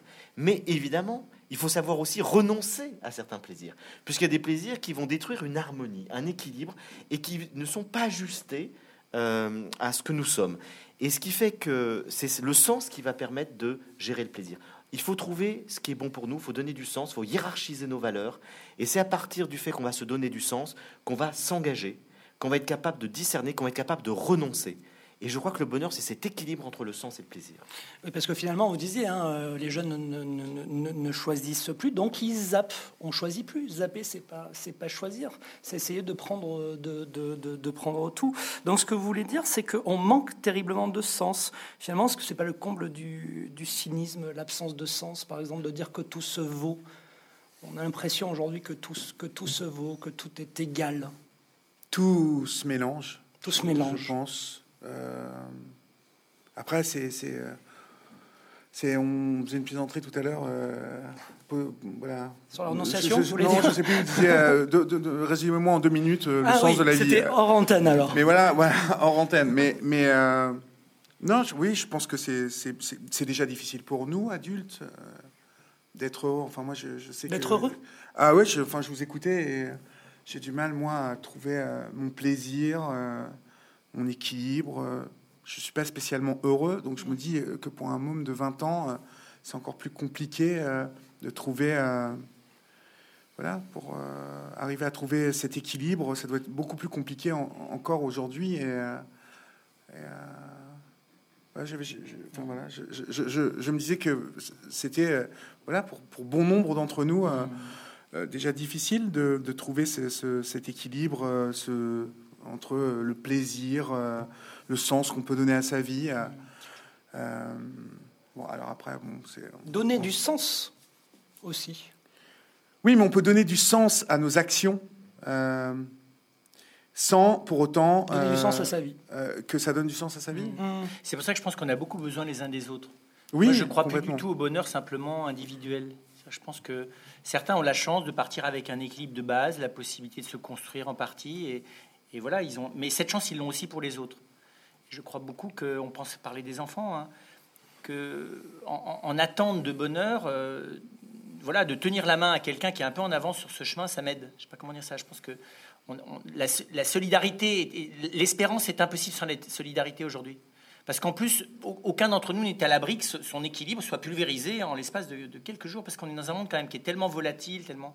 Et donc, moi, je crois qu'on a beaucoup plus besoin les uns des autres qu'on l'a jamais cru et qu'il y a un compagnonnage sur le chemin du bonheur euh, auquel on ne parviendra pas parce qu'on va s'éloigner des autres et s'isoler pour le fabriquer dans notre petit espace clos. Mais mhm. Mais c'est pas facile de, devenir solidaire sans que cette solidarité avec ceux qui souffrent plus ou qui ont du mal à être heureux ne me fasse plonger. Et donc c'est ça, je trouve, la grande difficulté pratique du monde dans lequel on est, où je ne peux pas éviter l'autre. On est dans un monde où on est propulsé les uns contre les autres. Et donc de réussir à avoir un espace, voilà, d'avoir un mm. espace personnel. Et donc on a besoin d'abord d'avoir quelques amis, c'est-à-dire des gens sur lesquels on s'appuie, dans lesquels les alliances sont durables, qui vont durablement nous aider. Je ne pense pas qu'on qu'on puisse découvrir cette équipe dont parlait Frédéric seul. On, le découvre aussi grâce à des interlocuteurs privilégiés. Et on a à essayer que, que, que le réseau de ceux qui se soutiennent les uns les autres s'élargisse. Comment vous dire ça Une personne en difficulté grave voilà, c'est pas une personne qui va pouvoir l'aider. C'est pas une personne. De toute façon, son bonheur là sur la terre, il est quand même lourdement plombé, quoi. Donc il va falloir qu'on s'y mette à plusieurs et que la part de bonheur de chacun vienne tisser autour de cette personne. Voilà, quelque chose d'une présence qui fait que même si cette personne, à cause d'un handicap, d'une maladie, d'un malheur, d'un déséquilibre psychique grave, voilà, sera toujours en souffrance, eh bien, il y a une part de bonheur qui se fera que parce qu'on va se, se tenir, je sais pas comment expliquer ça. Réseau collaboratif de bonheur. Oui, je suis très frappé de voir que des gens en situation limite, on se met à 10 autour d'elle, mm. de cette personne, à, se soutenir pour pouvoir l'aider, chacun ne portant pas plus que ce qu'il peut porter, parce qu'il y a des choses, il faut des fois il faut être 20, c'est comme une, quelque chose de très lourd.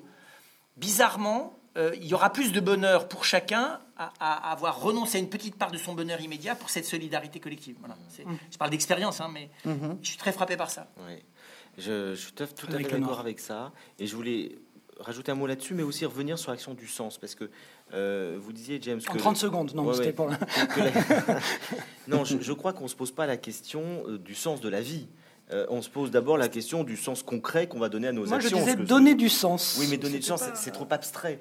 Donc on donne du sens, comme Olivier le disait, on donne du sens à nos actions, on donne du sens, euh, on va mettre une valeur, par exemple, euh, quelqu'un qui, qui, est extrêmement touché par l'injustice peut décider de s'engager pour lutter contre l'injustice. Ça donne Nelson Mandela, ça donne Gandhi, ça donne, et ça donne du sens à leur vie. Mais il donne, c'est toujours concret, si vous voulez, le sens. Ça prend toujours la forme de quelque chose de concret dans quelqu'un qui, dit, qui aime la famille, qui a envie de fonder une famille, et ben le sens de sa vie, entre guillemets, euh, en tout cas la chose la plus importante qu'il va faire, ça va être de décider de euh, hiérarchiser sa vie en fonction de ce choix-là et puis frère Samuel qui décide d'être religieux, c'est ça qui va ordonner toute sa vie. Donc finalement, ce sont toujours des choses très concrètes. Faut pas dire je cherche le sens. on va chercher toute notre vie le sens de la vie. Hein, si, on part on saura à la mort. Et on saura après notre mort quel était le sens de la vie. Donc ne cherchons pas le sens de la vie. Cherchons à donner du sens à notre vie à travers des choses concrètes. Ça c'est la première chose. La deuxième chose sur le bonheur, j'adhère complètement à ce qu'a dit Samuel et, je crois que ce qui est merveilleux dans euh, dans la nature humaine, alors je dirais Dieu fait bien les choses, c'est que euh, a besoin effectivement des autres pour être heureux. Euh, le bonheur se, partage, le bonheur est contagieux et le bonheur c'est un, un effet de c'est, quelque chose qui se joue euh, avec les autres et en même temps ce qui est extraordinaire c'est que plus on donne plus on est heureux. Alors qu'on on aurait pu penser l'inverse. On aurait pu penser que finalement le fait de mener une vie égoïste c'est ce qui nous rendrait le plus heureux, mais pas du tout. Et là, aujourd'hui, des études scientifiques extrêmement nombreuses et sociologiques viennent corroborer ce que nous disent les sagesses et les traditions religieuses depuis toujours, c'est qu'il y a plus de joie à donner qu'à recevoir. Et ça, je trouve ça merveilleux. Nous sommes faits de cette manière-là. Euh, je l'expliquerai pas biologiquement, mais en tout cas, nous sommes faits de cette manière-là. Il y a de la joie à donner, il y a de la joie à être dans le lien, il y a de la joie à partager. Et, c'est quelque chose de formidable.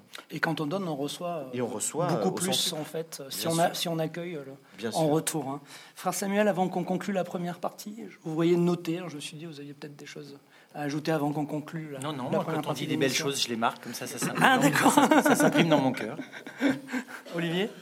Non, non, j'allais dire et Dieu dans tout ça, mais très bonne. Je pensais que euh, le, frère allait la, faire, mais non. et Dieu dans tout ça. Deuxième partie la semaine prochaine. Merci Frédéric Lenoir, Olivier Delacroix et frère Samuel Rouvillois pour notre rencontre en public au Collège des Bernardins. Frère Samuel Rouvillois, pour nos amis auditeurs qui nous auraient rejoints en cours d'émission, je rappelle que vous êtes docteur en philosophie, frère de la communauté des frères de Saint-Jean et prêtre. Vous êtes l'auteur de Vers un nouvel âge chez Fayard et de L'homme fragile aux éditions Éphèse. Olivier Delacroix, vous êtes journaliste actuellement pour France 2.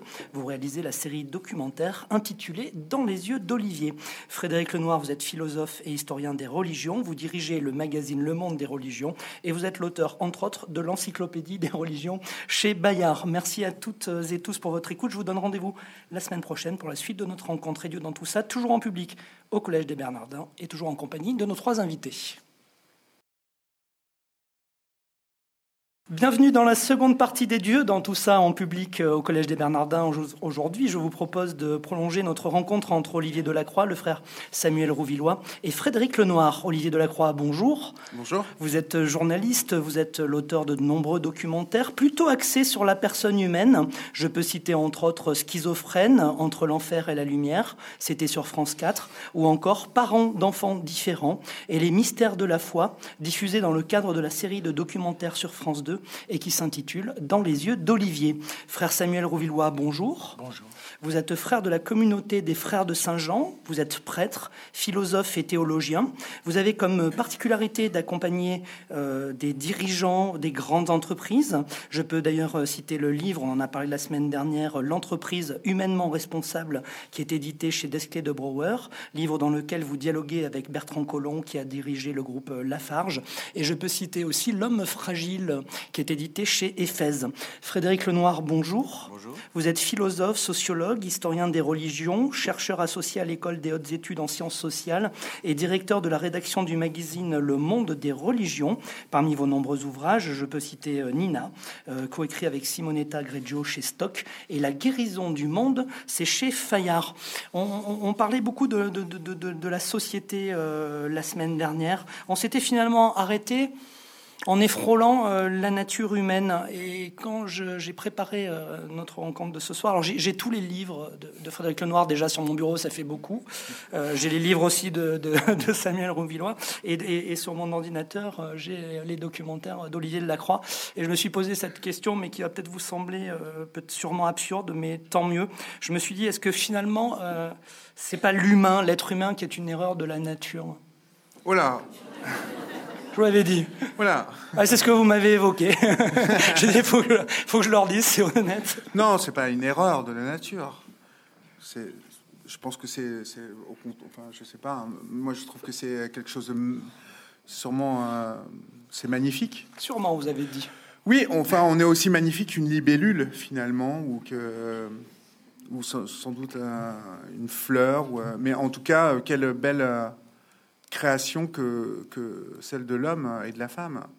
Euh, après, voilà, si on se rappelle de la semaine dernière, euh, on, pourrait s'arrêter là, mais je me souviens des paroles de Frédéric la semaine dernière qui parlait de névrose, de recherche euh, du, voilà, du sens. Et, donc, voilà, cette, belle machine qu'est l'homme, eh ben voilà, elle est, elle est, elle est, elle est compliquée. Mais elle est belle pour vous. Mais oui, bien sûr qu'elle est belle. Hein. C'est pas une erreur. Bah, je pense que même on serait pas tous là réunis ce soir. Euh, voilà, ça a un sens tout ça, puisqu'on est à parler de. Enfin, moi, je trouve ça magnifique de pouvoir donner. Euh, voilà, avoir des mots, euh, pouvoir discuter les uns avec les autres et communiquer. Je, je, je, moi, c'est en ça que je trouve l'homme fabuleux, c'est cette communication dont il est capable en tout cas plus que les libellules, les chats ou les chiens. Ou, euh, je ne sais pas ce qu'on pense, mais euh, acolytes, mais oui, c'est une. Belle... Pas, ils sont en retrait du micro là déjà. Pas, le, que vous en avancez. Ferme, les yeux, je ne sais pas. Frère Samuel. Moi, je pense que c'est le, c'est le plus beau risque de la nature. Enfin, c'est le plus beau risque de Dieu, parce que on voit bien, par rapport à la nature, on est à la fois un, un chef-d'œuvre, mais simultanément de complexité et de fragilité. Il n'y a rien de plus fragile que nous finalement. Euh, les animaux, les plantes, les minéraux, tout ça, c'est beaucoup plus euh, cohérent parce que ça n'a pas de liberté, ça n'est pas remis entre ses propres mains. Ça obéit à des lois euh, qui leur sont, sur lesquelles elles n'ont pas de marge de manœuvre. Nous, toutes les lois de nos organismes, de nos psychismes sont remises entre les mains de nos libertés. Et donc, on a cette chose, on est, on est un gigantesque risque mais parce qu'on est l'expérience la plus intéressante, euh, je pense, de la création. On est la chose la plus expérimentale. On n'est pas du tout un programme à mettre en œuvre. On est quelque chose. Il y a une base, bien sûr, c'est notre nature, mais on est quelque chose à inventer. Ça s'appelle la personne. Et donc c'est vrai, c'est vrai que cette invention, elle nous fait peur. Alors on, se réfugie dans de la domination, dans des, dans des manières étroites finalement d'essayer de se comprendre parce qu'on a peur de ce risque, de ce qu'on est. Et, moi, je pense que ce risque, il est celui de Dieu et que, c'est qu'appuyer sur la confiance qu'il fait dans le risque que nous sommes pour lui, euh, voilà, qu'on apprend progressivement à moins avoir peur de ce qu'on est.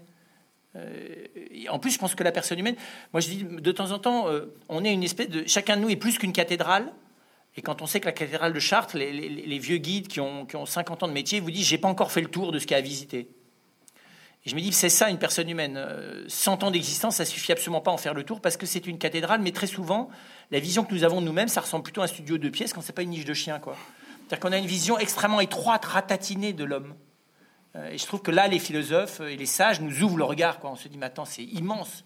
Et si on s'esquinte tellement, si on se fait du mal, si on gaspille ce truc-là, c'est parce que on, s'enferme d'abord dans des visions extrêmement étriquées des choses. Alors on pensait que l'Occident allait définitivement nous ouvrir, et bizarrement, le, vision scientifique étroite, enfin qui n'est pas scientifique d'ailleurs dans ces cas-là, matérialiste, la peur, euh, tout ça peut, peut nous rendre euh, voilà, aussi, aussi étroit d'esprit qu'ont pu l'être les obscurantistes de certaines sociétés et civilisations. Mais je pense qu'on n'est on est juste pas une erreur. Euh, on, est l'inverse, on est la chance de l'univers. Avec le noir, parce que vous avez dit, Samuel, le plus beau risque de Dieu, l'homme. Bon, il a pris des risques. Il a pris des risques avec l'homme, mais euh, heureusement, il y a la femme. Parce qu'il avait dit création de l'homme et la femme, d'ailleurs, Olivier de la Croix. J'ai envie de vous raconter une petite histoire juive. euh. Vous savez que la Genèse nous dit que, que, Adam a été créé avant Ève. En fait, pas du tout. C'est Ève qui a été créée avant Adam, dans la réalité. Et elle s'ennuyait au paradis. tout le problème vient du fait qu'elle s'ennuyait au paradis. Ça, c'est le plus gros défaut de la femme, c'est lorsqu'elle s'ennuie, elle peut faire des bêtises. Et donc, euh, comme elle s'ennuyait, elle dit à Dieu, euh, crée-moi un compagnon, quelqu'un qui me ressemble, avec qui je puisse un peu faire quelque chose, jouer, m'amuser, dialoguer. Et Dieu crée les animaux.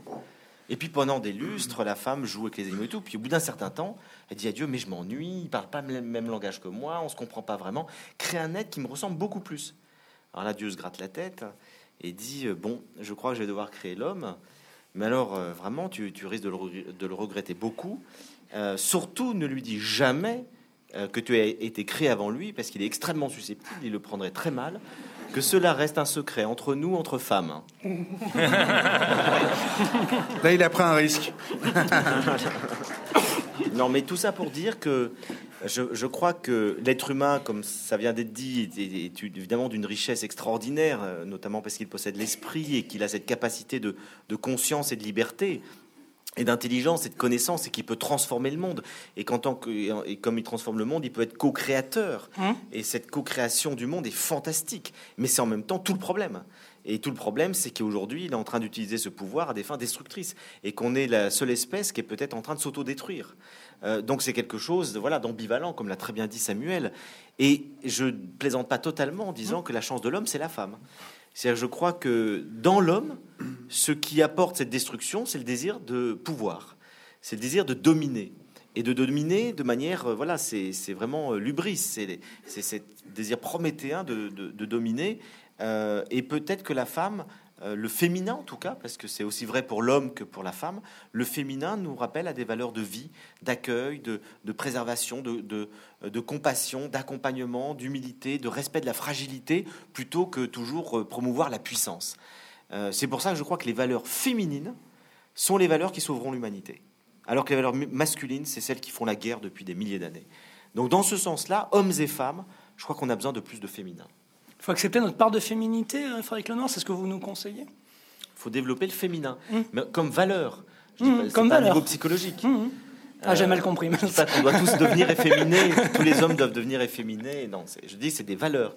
Et je crois que les valeurs typiquement, de manière archétypale, masculine, qui sont la, domination, ont conduit le monde un peu à la catastrophe. Et aujourd'hui, je pense que des valeurs plus typiquement féminines, mais que les hommes comme les femmes possèdent, évidemment, euh, qui sont encore une fois des valeurs plus proches de la vie, plus proches de la fragilité dont parle beaucoup Samuel, et c'est un des points, je trouve, les plus importants de, ce qu'on peut comprendre, euh, sont des valeurs qui, sont les seules possibles pour que l'humanité euh, s'en sorte dans les défis auxquels on est confronté. Alors moi, je nuancerai, un tout petit peu les choses. Je suis tout à fait d'accord, si ce n'est que je pense que les valeurs masculines, nous ne les connaissons pas, les vraies. Au fond, les valeurs féminines sont des valeurs qui, qui précisément n'ont pas servi à construire les royaumes et les civilisations, donc elles sont restées très liées à la vie, donc très authentiques. Alors que les pseudo-valeurs masculines sont des valeurs qui, ont servi le pouvoir, donc j'allais dire, c'est pas des vraies valeurs. Et je pense que c'est très difficile de découvrir les, vraies valeurs masculines. Je pense que c'est un des rôles, indépendamment de la foi, dans, la divinité du Christ, la figure du Christ. Est une, je me souviens très bien, j'ai débattu avec un, un, un, spinoziste qui me disait Mais vous, vous développez, c'est très féminin ce que vous dites. Je dis Non, c'est pas féminin, c'est l'évangile. Euh, et, je pense que, parce que je pense que les valeurs profondément masculines, elles, n'existent que quand elles sont passées par l'intériorisation féminine. Il y a quelque chose du courage d'être père qui est plus difficile que d'être mère, mais qui est l'inverse de l'autoritarisme, qui est quelque chose de très fin. Donc euh, le masculin est très caricaturé. Le féminin a été très dominé, mais il est difficilement caricaturable, le féminin, parce que sa, présence a quelque chose d'une espèce d'évidence vitale. Alors que le masculin, on voit bien, la, paternité, c'est un espèce de miracle très très fragile. Alors que l'autoritarisme masculin, c'est vraiment la, voilà, la, stupidité du, du, masculin. Et c'est très vrai que souvent l'homme a mis ses valeurs dans la représentation caricaturale qu'il a de son pouvoir. Et ça, c'est très étroit. Par contre, je pense que notre avenir, c'est maintenant qu'on est dans ce réaccueil public, collectif des valeurs féminines, le grand pari, ça va être de dire, mais au fond, maintenant, l'homme. Ok, il est acquis que de toute façon, les femmes, finalement, sont l'avenir de l'homme. La question maintenant, and so what, du côté des hommes. de temps en temps, quand je suis face à une assemblée de femmes, je leur dis, mais vous pouvez me dire à quoi ça sert, un mec? Ça sert à quoi, finalement? À part à être une espèce de caricature. Ça sert à quoi? Des bébés, pour faire des bébés, vous en avez presque plus besoin. Donc ça sert à quoi? C'est quoi la différence? Euh, c'est quoi l'avantage? Et d'ailleurs, on voit bien le malaise, c'est que les hommes veulent pas lâcher leur salaire supérieur aux femmes parce que c'est leur seule manière de montrer encore une différence, qui est un peu caricaturale. Mais c'est une vraie question. C'est quoi une valeur masculine qui seraient quelque chose à développer? Moi, je suis certain que ce sont des valeurs fragiles. Vous voyez, c'est la véritable intelligence masculine, elle n'est pas massive. Elle est, c'est l'universel, mais c'est pas l'universel massif à la Descartes. C'est l'universel d'un Aristote qui, précisément parce qu'il aimait sa femme, qu'il en a, voilà, il a perdu la première, qui est le premier à dire chez les Grecs qu'il y a une relation réelle d'amitié entre un homme et une femme. Donc c'est un universel, comment dire, souple, euh, voilà, effervescent. Et, ça, c'est une vraie valeur masculine. Mais elle est passée par la féminité. Je ne sais pas comment vous dire ça. Voilà. Donc euh, je dirais qu'on a aussi un avenir là qui est à inventer parce que il y a aussi un petit risque, c'est la surféminisation des logiques civilisationnelles dans lequel on n'est que dans l'horizontalisme de l'équilibre. Enfin, tu vois, je sais pas comment dire ça, où il n'y a plus le risque de sortir de soi. Voilà. Mais, mais, ceci dit, je, si, j'avais de, quoi, de quoi écrire, je prendrais des notes. je pourrais vous envoyer le son, parce qu'on aura l'enregistrement. à 12 minutes 17, je peux vous dire. euh, vous parliez, euh, et vous n'avez pas rebondi d'ailleurs, euh, Frédéric Lenoir. Olivier Delacroix, vous avez dit création de l'homme et la femme quand j'ai dit que l'humain était peut-être une erreur, j'ai pas dit peut-être d'ailleurs, une erreur de la, de, la, de la nature. Création, création, vous avez dit création de l'homme et de la femme. Création par qui, par quoi?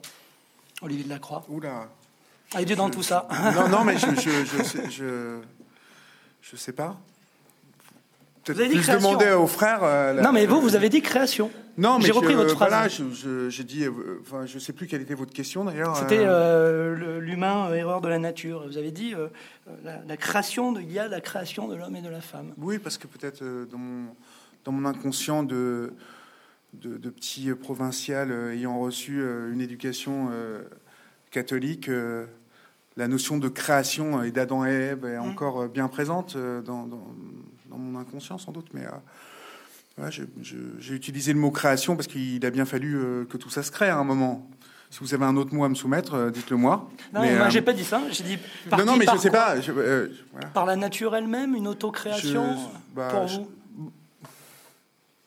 j'en je, je, suis à un moment de ma vie où je ne sais toujours pas. Euh, euh, voilà, je sais toujours pas si, si Dieu dans tout ça, voilà, nous a créés ou si voilà, ou si, si, si, nous sommes le, fruit de, de, d'un mélange de, terreau et de végétaux. Et, mais euh, non, j'ai, employé le mot création parce que voilà, je pense que nous sommes des créatures. Donc, mais je ne sais pas pourquoi j'ai employé ce mot-là. C'est important d'ailleurs pour vous? Ou pas du tout de, de, savoir si on est créé, et oui, si oui, par qui, ou peu importe? Ah, mais oui, c'est important, bien sûr. Mais j'aimerais en fait euh, euh, justement euh, avoir. j'ai eu la chance de faire ce film. Hein, sur, les mystères de la foi. les mystères de la foi. Et en fait, à un moment de ma vie où, vraiment. En fait, on, on, est pas mal à suivre euh, avoir une éducation religieuse euh, quand on est, euh, voilà, comme moi en province, je suis d'Evreux, parents petits bourgeois de province, donc ma mère va à la messe tous les dimanches. J'étais enfant de cœur, j'ai servi, servi la messe à, minuit, un peu contraint et forcé d'ailleurs. j'ai rencontré des bons curés comme des, des vraies saloperies aussi. et donc, j'ai grandi dans, dans, cette, euh, dans cette religion sans savoir, euh, enfin sans vraiment me faire euh, d'idées précises, quoi, parce que en fait c'était un peu comme je vous disais la semaine dernière, j'ai croisé dans, dans, cette religion des, des gens extraordinaires, aussi bien que des gens d'une méchanceté, d'une enfin, d'une bassesse d'esprit, voilà, énorme, et, et, et donc du coup je crois que j'en suis venu à me poser la question de l'existence de Dieu le jour où j'ai eu vraiment mal. Voilà. Dans la euh, souffrance. Oui, parce qu'en fait, peut-être que je, crois que c'est par nature que je suis droit, euh, que j'essaie de regarder l'autre, de l'écouter. Euh, je suis porté par nature sur l'autre, au plus loin que je me souvienne de ce que je suis. donc, Dieu dans tout ça, je sais. Peut-être qu'il a, il a un, rôle réel. J'espère d'ailleurs. Quand je vous dis que j'espère, c'est que aujourd'hui, du haut de mes, de, mes, presque 50 ans, j'espère euh, que Dieu a un rôle dans tout ça. Euh, mais je suis toujours incapable de le dire. La, chose que je peux vous dire, c'est que toutes les personnes que j'ai croisées euh, au cours de ce documentaire, qui étaient vraiment donc sur les catholiques, même si j'ai fait un petit détour par une, une église de protestants. Mais il était toujours question de cette rencontre avec Dieu, de cette certitude. ces gens étaient habités, enfin voilà, toutes ces personnes étaient habitées d'une certitude, d'une sérénité, d'une paix intérieure qui me faisait envie. Je suis ensuite allé revoir les sœurs, euh, parce que je prends beaucoup de plaisir, je les vois chaque année, enfin je, retourne les voir, je revois les époux mervoyés aussi, euh, dès que voilà, on s'appelle. Ce sont des gens qui sont devenus importants dans ma vie, toutes ces personnes. Euh, mais je n'ai toujours pas trouvé la sérénité que eux dégagent, quoi. Donc voilà. C'est la foi hein, qui vous. C'est la foi. Ouais. Le mystère de la foi reste un mystère. Ben, oui, oui, oui. C'est, euh, j'aimerais. Bon, alors je parle souvent à mon fils et à mon, à mon père. Donc euh, je me dis, si tu parles à ton fils, à ton père, peut-être que tu parles un petit peu à Dieu aussi, qui est à, mm. il doit pas être loin, quoi. Donc, euh, donc du coup, je me dis que je crois un peu. Mais on doit être un paquet, dans, dans, je pense, dans, dans, ma situation aujourd'hui. Plus même. Alors, je, oui, poser des questions. être en quête, mm. bien sûr.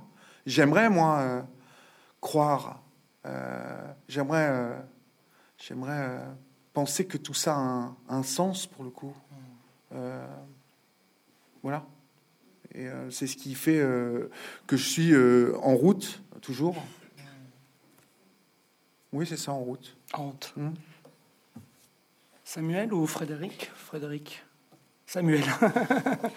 Mon père. Frédéric, je reviendrai à vous. Je pense que dans, la foi chrétienne, il y a, des, il y a souvent des étapes. Hein. On, peut croire un moment qu'on a compris, qu'on sait, qu'on est certain. Euh, la prière nous met face à un mystère. Donc, euh, moi, je me suis très jeune, je me suis fié beaucoup des gens qui parlaient de Dieu, en me disant, mais il faut, avoir passé beaucoup de temps dans le silence, euh, à genoux, dans la solitude, avant d'ouvrir la bouche pour pas être un imposteur. Voilà c'est une chose que l'institution ecclésiale dit, c'est autre chose que les personnes disent. Et déjà, l'homme, c'est ça. Pour moi, déjà, euh, moi aussi, depuis, je me souviens pas de pas avoir été passionné par la personne humaine. Et il y a un mystère là-dedans. Il n'est pas image pour moi, il est d'abord image de Dieu dans le fait que c'est un mystère, c'est-à-dire que je vais jamais pouvoir ranger l'homme dans une boîte. Et donc, le mystère de Dieu, c'est quelque chose. Alors, on peut le toucher dans l'amour, oui, ça, je pense, la foi chrétienne fait toucher quelque chose, mais pour moi, elle n'épuise pas la recherche.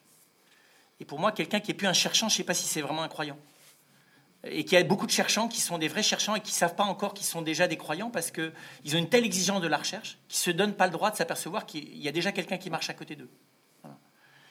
Mais je, je oui, c'est pas dans la foi, il y a quelque chose dans la rencontre qui peut, qui peut être au-delà de l'inquiétude de la recherche, qui, est un cadeau. Euh, voilà. Alors, est-ce qu'il est fait aux uns et pas aux autres? Je dirais non. Il a chez certains une forme plus plus fulgurante, qui prend la forme d'une certitude, il a chez d'autres la forme d'une inquiétude.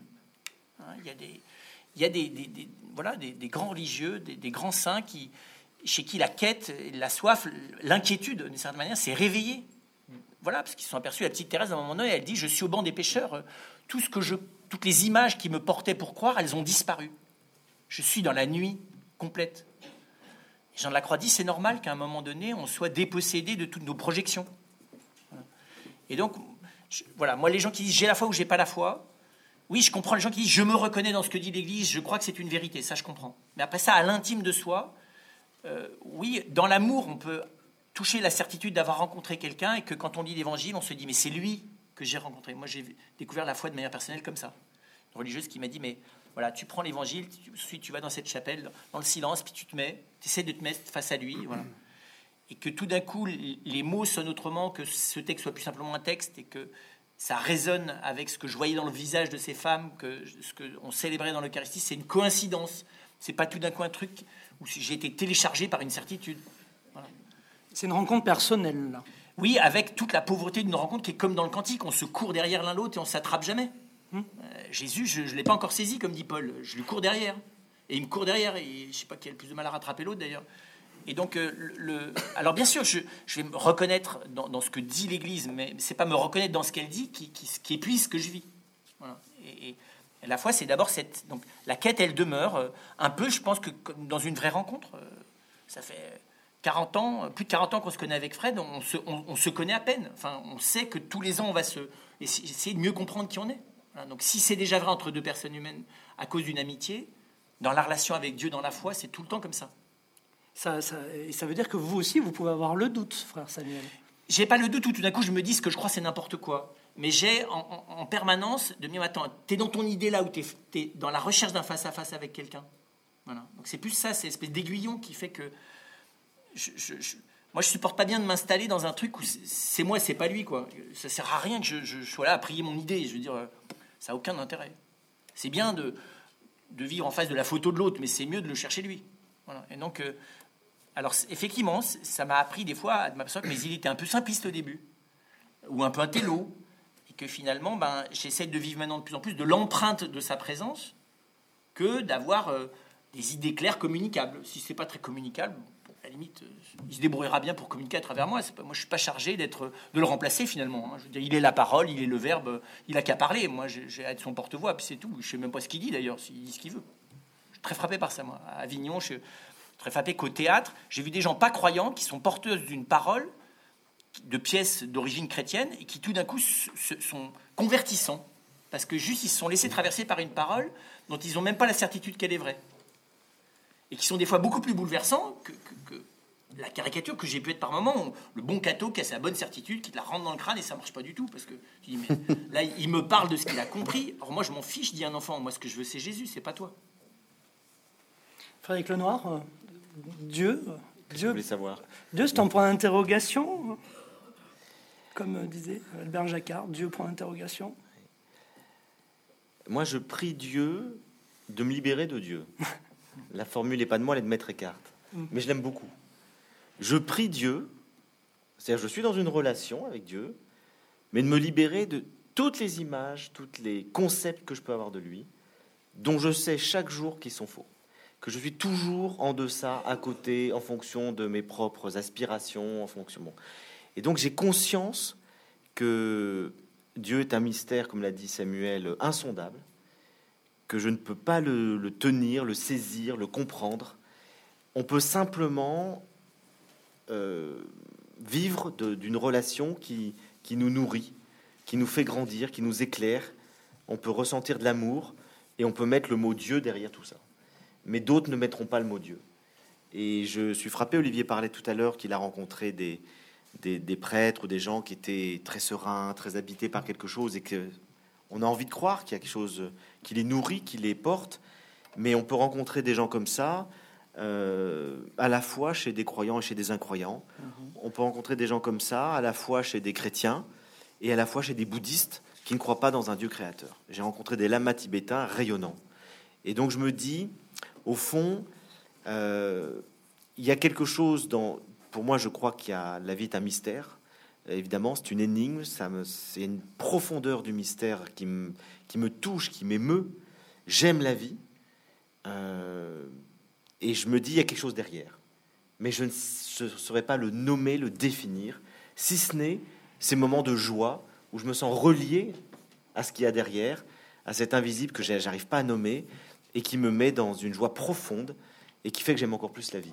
Donc je vais dire merci mon Dieu, tout en sachant que le mot Dieu pour moi ne veut rien dire. Même au départ, même avec la création, etc. Non, je sais pas. Je sais pas s'il y a un Dieu mmh. créateur qui est une pensée mmh. extérieure au monde, qui a créé le monde, ou si Dieu c'est la substance qui tient tout le monde, comme euh, le Dieu de Spinoza. Je n'en sais rien. Je suis, c'est pour ça que ça reste pour moi un grand point d'interrogation, Dieu. Je crois qu'il y a quelque chose, mais je ne pourrais pas le définir. Alors après, là, je rejoins Samuel. Euh, j'ai aussi fait la rencontre du Christ. Et là, c'est tout à fait différent. Mm. C'est concret. C'est que là, il y a un visage, il y a une parole. Et, évidemment que pour moi, dans mon cheminement spirituel... Le Christ en tant que personne En tant que personne, bien sûr. Bah pas forcément en tant que fils de Dieu. Ah, j'en sais rien. D'accord, en tant que personne. En tant que personne, mais mm-hmm. personne dont je me... Le Christ philosophe. Non, non, non. Personne dont je me dis... Non, puisque le Christ philosophe, le, titre, c'est un titre d'un de mes livres, il est ambigu. Je dis pas que le Christ est un philosophe. En fait, j'avais écrit ce livre, La philosophie du Christ. Mm. Et l'éditeur m'a dit, on va mettre le Christ philosophe. Et je n'ai pas réfléchi, je dis oui, d'accord. Puis je me suis dit après, non, c'est pas ce que je veux dire. Mm. Je veux pas dire que le Christ est un philosophe. Je veux dire qu'il développe une, philosophie, éthique, mm. mais fondée sur quelque chose qui n'est pas de la philosophie. Donc là-dessus, il y a une ambiguïté sur ce titre. D'accord. Non. Pour moi, le Christ est une personne, euh, un être humain, mais un être humain qui vit et qui dit ce qu'on appelle Dieu de manière extrême.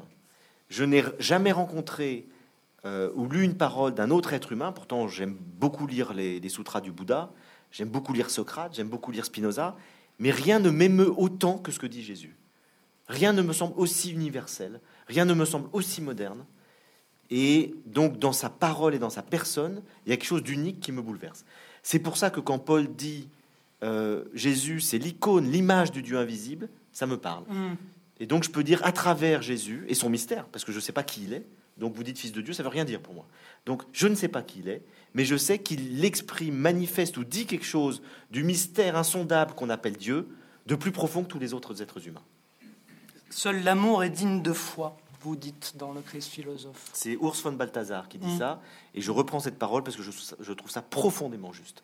Et c'est tout le message des évangiles. C'est l'amour. C'est l'amour qui est digne de foi. C'est-à-dire que, au fond, on peut croire n'importe quoi si on fait du mal à son prochain. euh, je crois qu'on est à côté de la foi dans ce qu'elle a de plus profond et de plus vrai.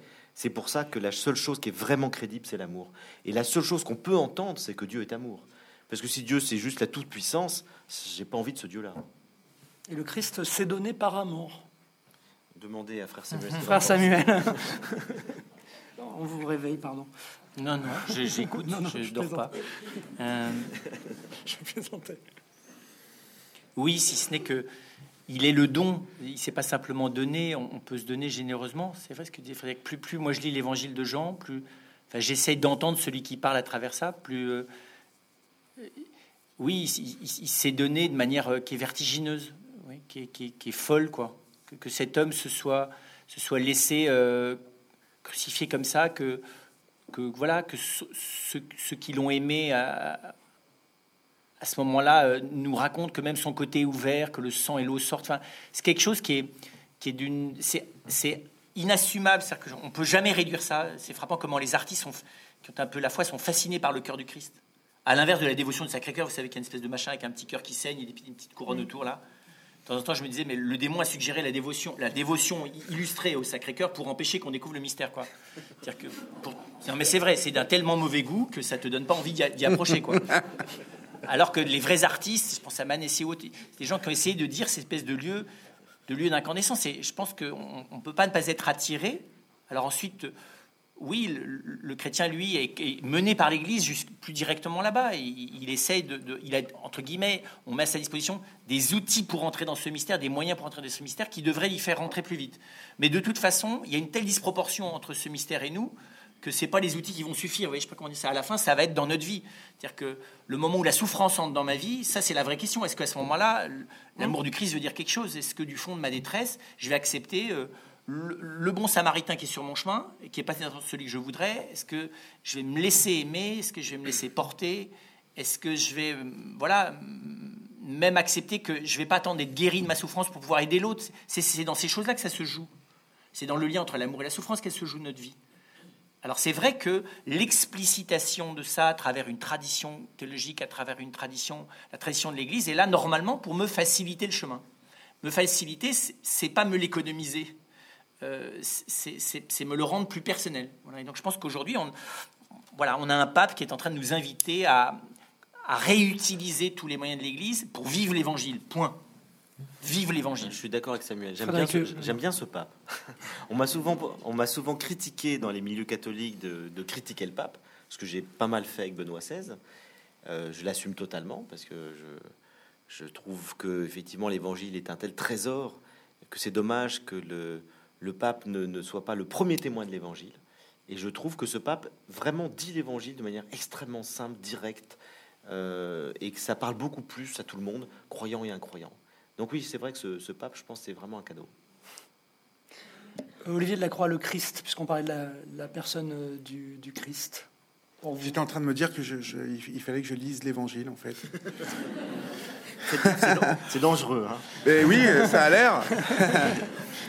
non, c'est tout ce que je me disais en fait. C'est que je m'aperçois que je, je n'ai jamais lu l'Évangile. La bonne nouvelle, donc, l'amour. Bah, en fait, euh, visiblement, euh, en tout cas, c'est par là qu'il faut commencer, non? Mm. Par l'amour. Enfin, ça, j'ai déjà commencé par là. moi. Oui. Mais euh, non, mais euh, voilà, je vais peut-être lire euh, celui-là. là. Peut-être? Euh, non, je vais le lire, je vais le lire.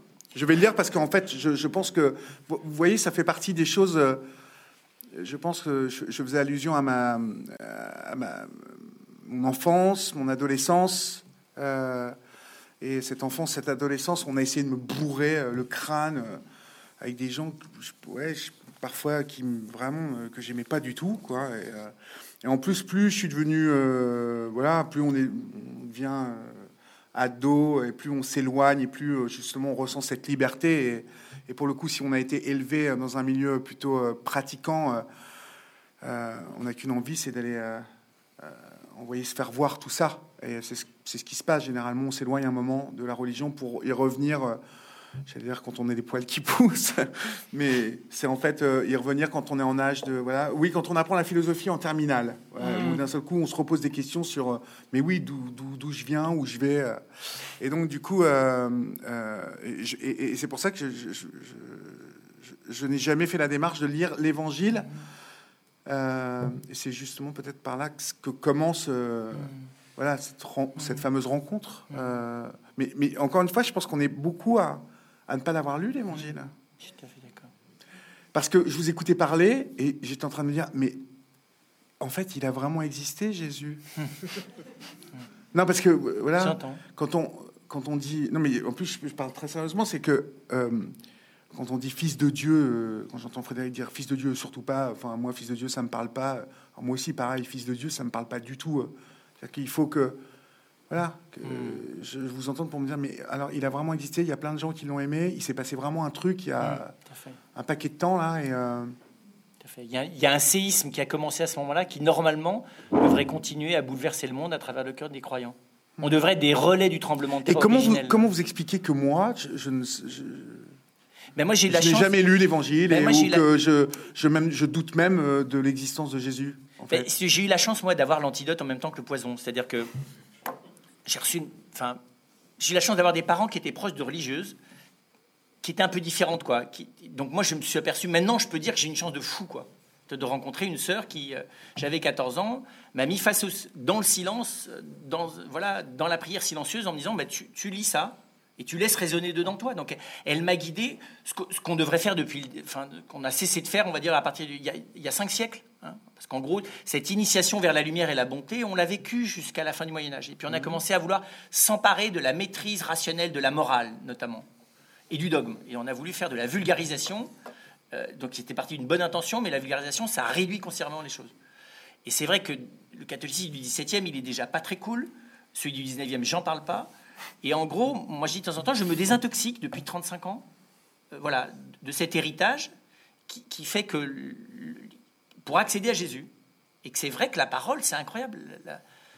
ce qu'il disait Frédéric, quand on la laisse raisonner, même rien qu'humainement, elle finit par prendre une ampleur. On se dit, mais c'est vrai, on a beau lire des très belles choses. Moi, dis de temps en temps, vous savez, dans les mariages ou les baptêmes, vous avez des gens qui veulent rajouter des textes. Moi, j'ai rien contre d'ailleurs alors un texte de Pablo Neruda ou un texte du Petit Prince ou de. Et je dis mais il n'y a pas de problème, mais on va pas les mettre à côté de la parole de Dieu. Pourquoi? Parce que si elle est bien lue, ils vont être ridicules, ridicules. Tu lis l'Évangile de Jean, à côté de ça, voilà, c'est aussi d'une dame, c'est le jour le vendredi saint, et voulait rajouter des chants au milieu de la lecture de la Passion selon saint Jean. Je lui dis mais tu sais si on lit bien la Passion selon saint Jean, chanter Gethsemane la nuit sous les étoiles, ça va être. on va avoir la honte du siècle. Alors, elle m'a dit non. c'est toi qui as l'autorité, donc tu décides, mais je te préviens, ça va être vraiment dur pour toi après. Elle était en larmes, parce qu'évidemment, on lit l'évangile de Jean dans la Passion, et tout d'un coup, vous chantez Gethsemane, la nuit c'est l'étoile comme intermède, vous voyez mhm. Vous avez l'air complètement ridicule. Et donc, c'est vrai que l'excellence de la parole, elle, oui, elle, et, tout le reste est là-dedans. Parce que si cette parole, je l'entends pas, je suis pas sûr que de dire que c'est le Fils de Dieu, ça ait du sens. Parce que les gens qui ont commencé à parler ça, c'était des gens qui étaient brûlés de l'intérieur. Les pères de l'Église, ils étaient des gens qui étaient dans, dans le traumatisme Jésus-Christ. Pour eux, ils, étaient, ils avaient pris feu, quoi. Et ils ont essayé de balbutier des choses qui correspondaient, alors avec des limites d'ailleurs. Hein. Et donc, il faut pas mettre le, mettre le catéchisme avant l'évangile. Parce que ce qui est, ce qui est de Dieu, c'est l'évangile. Le catéchisme, c'est déjà une manière de le formuler. évidemment, si tu désespères les gens avec le catéchisme et avec une manière. J'avais été très frappé en entrant dans la vie religieuse aussi que on, lisait, alors maintenant les gens n'ont jamais lu, mais on, lisait l'évangile ou un morceau de la Bible à un adulte du même âge que moi, au bout de trois minutes, il s'endormait, d'ennui. Ce qui montre que dans l'inconscient collectif, c'était égal à ennui. Alors que je me suis aperçu depuis que c'est presque tous les morceaux de la parole de Dieu, c'est de la dynamite, c'est de, l'énergie nucléaire.